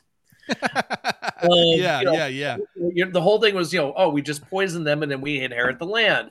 It's as simple as that. You know, shoot this guy in the back of the head. No, you shot him in the front. Why would you do that? You know, one and and just a series of dominoes that start to fall because these guys aren't the brightest bulbs in the lamp, and you know they probably went to Paul Giamatti's school as as children, young, Yeah. rich, and stupid Yeah. and uh you know and and uh kudos to lily gladstone golden globe winner Amazing. Lily gladstone who Yeah. who had to bounce off of you know leonardo dicaprio and his jawline punching you in the face yeah. and uh, you know Robert De Niro doing his Trump impression, especially in the last third of the film, which is fine. Um, and Jesse Plemons, and I can't remember his name, but the dude who ran the gross the uh, gas station in No Country for Old Men. yeah. I'm glad he oh, had a yeah. Charlie Yeah. Musselwhite, one of my favorite blues harmonica players, had a part. Um, it it is yeah. I uh I saw it on a Thursday afternoon. It was like four o'clock. I stopped consuming liquids at noon. So and seriously, that's been the biggest gripe. And yes, if there was an intermission, the the filmmakers would have put an intermission in there. There's not. Deal with it. So I was able to get through it without using the bathroom. And if I can do it, and I'm 50 and I'm a week, then y'all can do it too. but this is one. It's yeah, not as not as uh, riveting as say Oppenheimer, but I was still in it. I was still in it. I'm glad I got to see it on a big screen. And uh, yeah, it's you know Scorsese loves doing films about guilt. That's why you know you have Bummersville Methodist for silence, yeah. and we have the Bummersville Casino, I guess, for for Killers of the Flower Moon. But uh, but yeah, it, it tackles the stuff that Scorsese likes to talk about, and he's also able to open hopefully some more eyes to uh, uh, you know not the greatest uh, time in American history. Yeah. Yeah, it's I just want to say this and then Joe, I want your Yeah, thoughts go on it. Yeah, yeah. Um uh I think part of what what I like about this more this is personal. I'm not talking about quality of the film and I'm not even trying to come close to being objective. Um with Oppenheimer, um I feel like with Killers of the Flower Moon when when looking at those two, I think Oppenheimer is doing something it's taking something I think is is less riveting in terms of action right? So you're not going to get a lot of action in Oppenheimer. Like it's very much more uh, philosophical in terms of where the horrors come from. Will the And- bomb go off? You know, kind of. Yeah. And so but but he does it so well that it makes it the literally the best version that I think that movie could be, right? Um and Killers of the Flower Moon for me just has like a more compelling story. It's kind of like we keep joking about the Iron Claw, and I don't think the Iron Claw is necessarily that great of a film, but that story is so just inherently good. Like Yep. it's just a captivating story that it will be a good movie almost unless you make it unless mm. you try to make it bad, right? And so and and that's kind of how I feel about Killers of the Flower Moon. It's like not only do you have that quality where I think this not that the story is good, it's actually terrible. These are probably the most evil people. Uh, they're up they're they're t- Hitler tier to me. like Yeah. they're terrible fucking people. These people for for those listeners that haven't seen Killers of the Flower Moon and just haven't, you know, you've been under a rock. This is literally a movie about a bunch of white folks trying to basically steal money from the Osage people who had oil on their land and became rich as hell.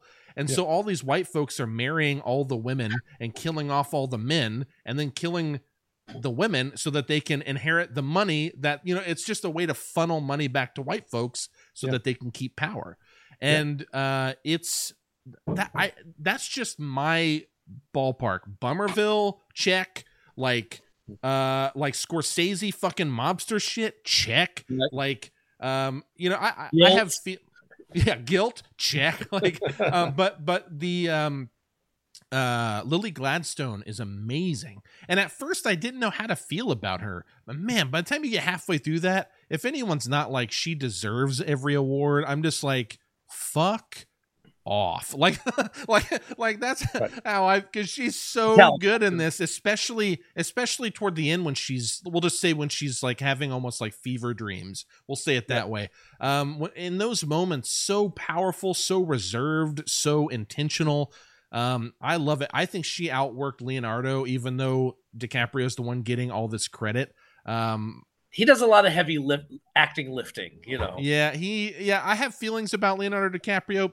Mhm. Nothing personal, but just more of like, I don't think he'll ever get past a point of immersion where I don't see Leonardo DiCaprio anymore. Like every time I, every role he's ever done, I go, oh, that's Leonardo DiCaprio doing this performance. And that's not to say he's bad. It's just a different kind. Lily Gladstone just immerses, you know, like, uh, it's like, um, Daniel Day Lewis, uh, in There Will Be Blood. Like that motherfucker's not Daniel Day Lewis. He is a fucking oil tycoon. You know, like, like he just, Im- he's just gone. Like I just see this character. And so yeah, Leonardo DiCaprio is playing pretty heavy in this, but I think he does a great job. That's not to denigrate it. I'm just saying it's a different type of thing. Yeah.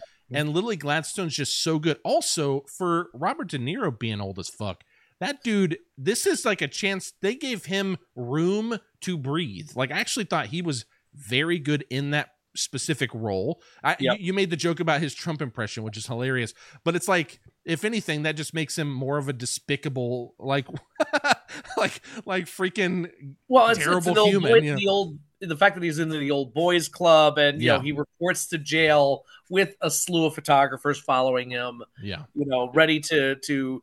I I just it's funny. I just watched uh the there's a 4K Blu-ray restoration of Serpico, yeah, and one of the things they talk about about the you know Al, Al Pacino plays Frank Serpico is supposed to break down police corruption, and talks about the criminals that before they're even put into a jail cell, they just hang out and talk with the other cops who are on the take.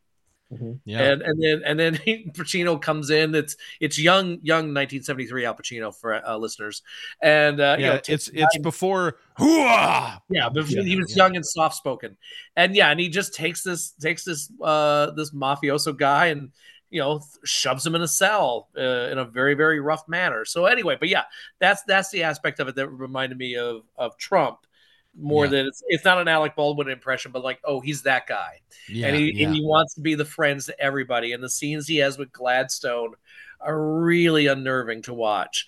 Yeah, and you know he's just in it for number one. And uh ugh. absolutely. You- the only thing missing not the only thing missing is a montage done to the piano coda from uh, Layla by Derek and the Dominos, but uh, Goodfellas already did that.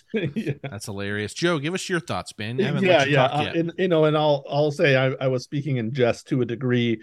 Um, you know, I'll, I'll just say uh, Killers of the Flower Moon is my number 18 right now, so it's it's still in my top 20. They and beat the crap out of good. 19, that's for damn sure. Yeah, you know, that and then that damn Wonka and then white men can't jump. So there you go. no, no, no, it, no. It, it's a it's a good movie. It's a very good movie. Um, and and yeah, you you guys are are pretty much right on about all of the praise you've given it, and I you know, and I'll I will just agree with all of that. Um, I'll, I'll just say, you know, going back to the Oppenheimer comparison, that just the difference of it to me that that bumped it down a little bit was just that, as I said, I felt like every frame of Oppenheimer was important. I needed to watch and and look and see and feel what was happening. And in this one, there was just a lot of kind of meandering stuff that you know, I when it was over, I was like, boy, this movie could have been two hours and 45 minutes, and I would have been just as happy. I would have probably liked it better um and it wasn't you know because you know and again this isn't just me you know being like oh it's too long because as we said so many long movies um i i just i felt it more um, okay, as we sure. went along and I, I, I sort of lost focus from time to time i think because no that. that's fine and to be fair you mentioned something so like a lot of the i i you reminded me of uh hearing the stories of heaven's gate being shot and you know there's there's michael cimino with his little thing of nah cloud's not happening today. right. That's, that's another hundred thousand dollars down the toilet. Yeah, yeah. So, so, that I okay, that I get it. When somebody says it's too long, I always it's kind of like the uh, you know too many notes in Amadeus. I would say, well, right. what would you take out? So yeah, the, yeah. You, you, had you had an answer. I respect that. So yeah, yeah. And the, the, yeah, if if the great Thelma Schoonmaker, she could have maybe tightened it a little more, but mm-hmm. you know she's still my favorite editor. I have a favorite editor. Come at me. Yeah, yeah. All yeah. Say, all yeah. respect to her and to and to Martin Scorsese, but you know, he, I you know the the Irishman was what like was even longer than this, right? Three forty five. Saw yeah. the theater. Yeah, didn't, yeah, we saw it. I didn't consume liquids at noon for that one either. I, I actually bailed on it in the theater to go on a date. That's kind of my Irishman story, because this this is when I was like relatively newly single. Um, in retrospect, I wish I hadn't because it wasn't the greatest. But I was about, um, to, I was going to say, is this the, the no, no, no. This was this predated her, okay, by, by, quite a bit of time.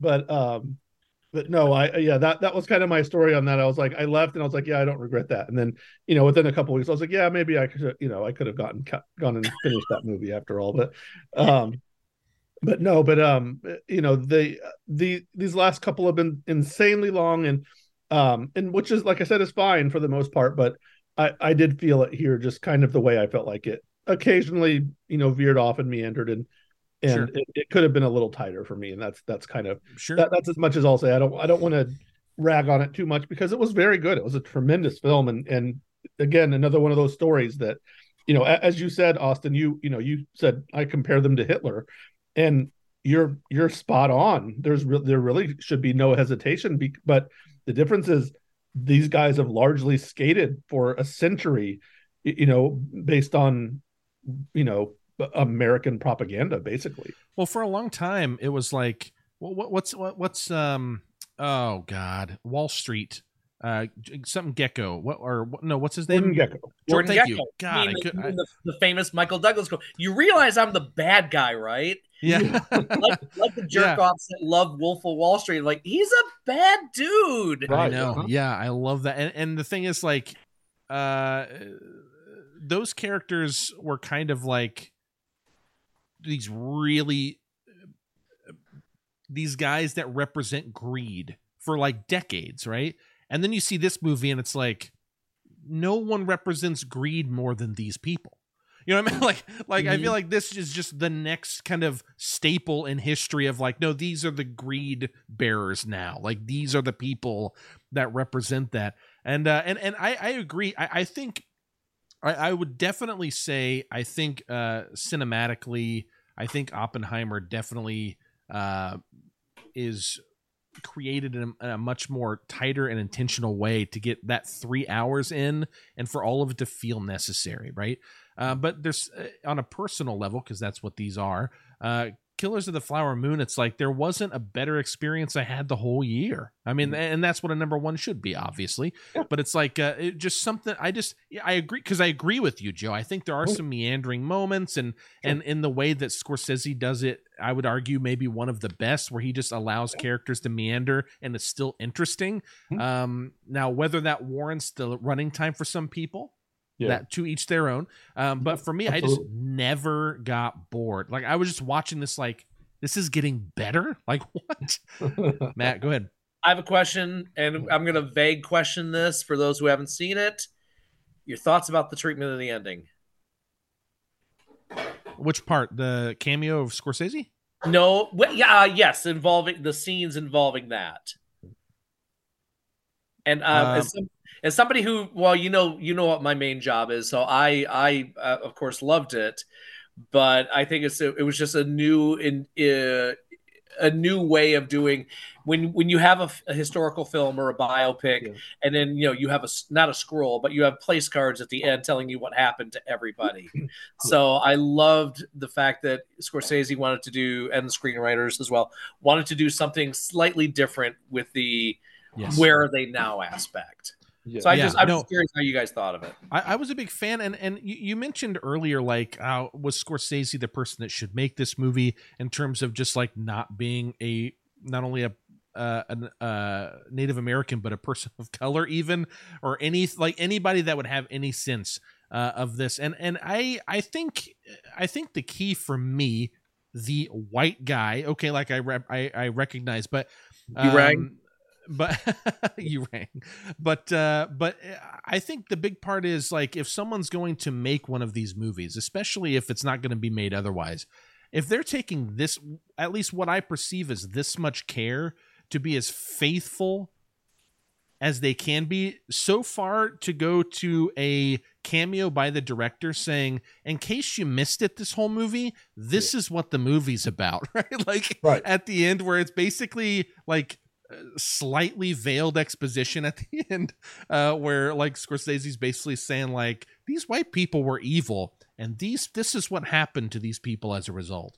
Um and and and there, i'll just say there's a scene where a there is a a, a um uh, residential explosion. How about we say it that way? There Yeah. go. and that scene i you know i saw it in the trailer a little bit. I didn't expect it to impact me or be as impactful as it was in context and Yeah. it's just little things like that that really kind of got me with this where i just had all these expectations going in based on the trailer. I knew i'd like it. I didn't expect to love it. And um, this wasn't like I I didn't have a five star movie this year. Like this wasn't like perfect. Um, but this is as close as it came based on what i saw. And um, yeah killers of the flower moon is my number one. Um, joe and i are going to talk about some leftovers for the next episode but matt i'm going to give you a chance if you want to throw in any stragglers if you just want to just kind of like Oh, you did with the 6 through 10 just throw in a few mean, ones, uh, ones that are crossed off on my uh, legal pad here. I'm just Um, giving you a chance to shed some light, like we said, help people find some more movies to see that you thought were worth it. Go for it. All right, let's see. Um, I liked Marlowe that came out earlier this year with Liam Neeson as Philip Marlowe. Um, Are You There, God? It's Me, Margaret, which hopefully more people will pick up on. I know it did get some Golden Globe nominations. We mentioned Blackberry. You Hurt My Feelings with Julia Louis Dreyfus. Yeah. uh, from the director of Enough Said. Um, no Hard Feelings. Fun to see Jennifer Lawrence uh, do some physical sticky stuff. Um, Desperate Souls, Dark City, and the Legend of Midnight Cowboy, a documentary about the making of Midnight Cowboy Wow. and what the film world and the United States were going through in 1969. Jules, if you combine Cocoon with E.T., with Ben Kingsley, Jane Curtin, who find an alien and kind of take them under his wing as and make them their house guest. Um, it's kind of slubby. It's it's not feisty old people, but it has some heart. Um, All Dirt Roads, Taste of Salt, probably the most hypnotic film I've watched all year. Yes. Lots of Um, hands. Lo- yes, American Fiction, uh, which I know is opening this week. Jeffrey Wright is great in it. Uh, Sterling K. Brown is in it as well. It could be a double feature with uh, Bamboozled. Um, that one tackles the literary world. Um, Biosphere with uh, I was yeah Sterling K. Brown and uh, Mark Duplass. Duplass. Yeah. Duplass, sorry, is uh, two of the last men on Earth, and uh, it's it's a bromance stuck on or a bromance meeting. I don't know, uh, silent running and gravity and all the, all the weird titles you throw into a blender. Um, and One of the most uh, interesting movies of the year. I'll say that. Yep, Eileen, uh, almost a lesbian noir with uh, Anne Hathaway, Oh. and uh, we we've been bringing it up a lot. As flawed as it is, the Iron Claw. So you can Mhm. see which films are the Kerry, the Kevin, the David, the Mike slash Chris, Yeah. uh, and the Lance. So yeah, not again, not perfect, but you know, and I hate to say, I think the Iron Claw. There's there's aspects of the Iron Claw that might be easier to plop in on a Friday night than Mhm. say Oppenheimer or Killers of the Flower Moon or you know Past Lives or Anatomy of a Fall. So I It think might the Iron Claw. I think people should see the Iron Claw. Like Oh, I think it's absolutely. it's really good, and I think for people that are less critical than we are, I think that movie plays even better. You know what I mean? Just like don't even worry about it. Just absorb the story, especially for people that don't know the about the curse of the Von Erichs, as they say. Yeah. Um, this is a tragedy of a movie. When someone eventually says, "I'm not a brother anymore," if you can keep a, a dry eye, um, kudos, I guess. But Yeah. uh, you must be a resident of Bummerville. Yeah. Um, that's, but that's yeah, well, that's the, the the Bummerville Civic Center. That's where they go. This the Bummerville Sportatorium The sportatorium, outside yeah. Dallas. So that's Yeah. probably the pizza and beer film of the year. But yeah, you will cry in your pizza uh, Yeah. probably by the film's end. So there you go. It's it's a Yeah, lot. I, I I do agree with that. I don't want to go into it too. We should listen. We should have an episode on it. You and I, Austin, uh, Matt, Matt, and, and by the way, our plug can be. Uh, you know, Matt and I did on his show, Film Sociology, had a had an in depth. Joe, film sociology at WFYI.org. Yeah, it's Yeah. there. Yep. I was Um, going to give you a plug, but you just took it. So Self promotion is his is his uh uh it's it's his curse. It's his gift. You know. yeah, yeah, but um but anyway i i am again i i have the same mixed feelings um because i'm was so close to it and anticipated this movie so much I, but i'm extraordinarily glad it was made and, and that people are watching it and are liking it much more than i did actually over Yeah. an overall way Because we're Yeah. because we're the guys up against the wall going, you know, there were five brothers. yeah, Right, yeah, yeah, yeah. exactly. Oh, Yeah, That guy's because we're I'm because I'm you know Willie Dixon wrote that in 1956 and I know Rockman covered it it's whatever but you know if if our biggest gripes are you know Fritz isn't a shitty enough dad in this film and the dude playing Ric Flair I Uh-huh. mean that's I mean that's you could be a lot there could be a lot worse flaws with a film. Yeah yeah. Well i i would say i have small nitpicks but it's the emotional impact that i wanted to be a little bit more for me I agree. So this is Yeah. this is what we're gonna do, Joe. This is a part of the next episode too. We're gonna talk about runners up, but we're also going to save some time to really dig into Iron Claw because because I I uh, had to put the podcast on hold, which in the intro I told everybody about it. Mhm. Um, but uh, I, I've missed essentially almost an entire year of Yeah. movies, so we're gonna take next episode and kind of dig into some other stuff. Uh, that we can tie into, but uh, anything else you want to plug, Matt, before you get out of here? Um I got some I got all kinds of crazy shit I'd like to throw at you Austin now that you're back in the hunt so Mhm. um i mean just you know film sociology is still happening and i'm i'm working on pitching a series of articles maybe for the film yap um it's in early early development so if that actually happens i will let you know i actually have a Cool. trilogy i have an odd trilogy i want to try out but uh i haven't done one of those and i don't want to step on anybody's toes as far as Mhm. the the concept of odd trilogies but uh you know, I'm around. You know where to find me. You know, I'm just hanging out outside the sportatorium, you egg sucking dogs. well, Like, on that note, I'm glad- we I'm glad you're back here, man. I'm glad you're back doing it. So, I I really appreciate that, and this has been so much fun.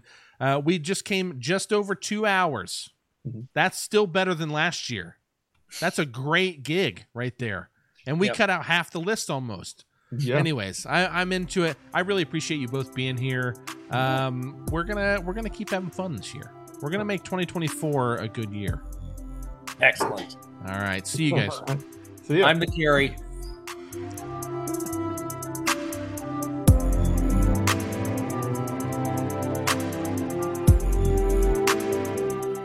Now, I know I've said this before, but we are actually going to try to keep episodes shorter this time around. Uh, for a best of episode, this is actually the shortest we've ever had a best of episode. So I see this as a win. Um, but I know that it's a you know a little you know just north of two hours. I appreciate you guys listening. I thought about splitting it up, but I was like, no, we're just gonna start with this. Give people plenty of content, I guess. Um, but next, uh, our next episode, uh, Joe and I are going to talk about other 2023 films that we didn't get a chance to kind of talk about at length. Uh, some of our honorable mentions. We'll talk a little bit about uh, some films that we really hated, uh, some that were surprisingly good that we didn't expect, and vice versa. Uh, there are just several movies that we kind of want to talk about, but we didn't really have a reason to talk about them on the best of, and we just kind of wanted more time. So, since I missed 2023 on the podcast, uh, though I watched a lot of movies this year, clearly by the conversation, I missed some uh, bangers that uh, that the other two really enjoyed. But uh, there, I, I, watched a lot of stuff this year, and uh, we just have a lot to talk about. So that'll be the next episode. I hope you guys stick around with us. I really appreciate you uh, listening and, and and coming back, and I hope that this is uh, you know just the this the new start to something uh, old that has been turned new. However, you want to say that. The point is, I hope we get to keep doing this, and I hope you stick around with us. Uh, all that said, as always, thank you all. I love you. Good night, good luck, and take it easy.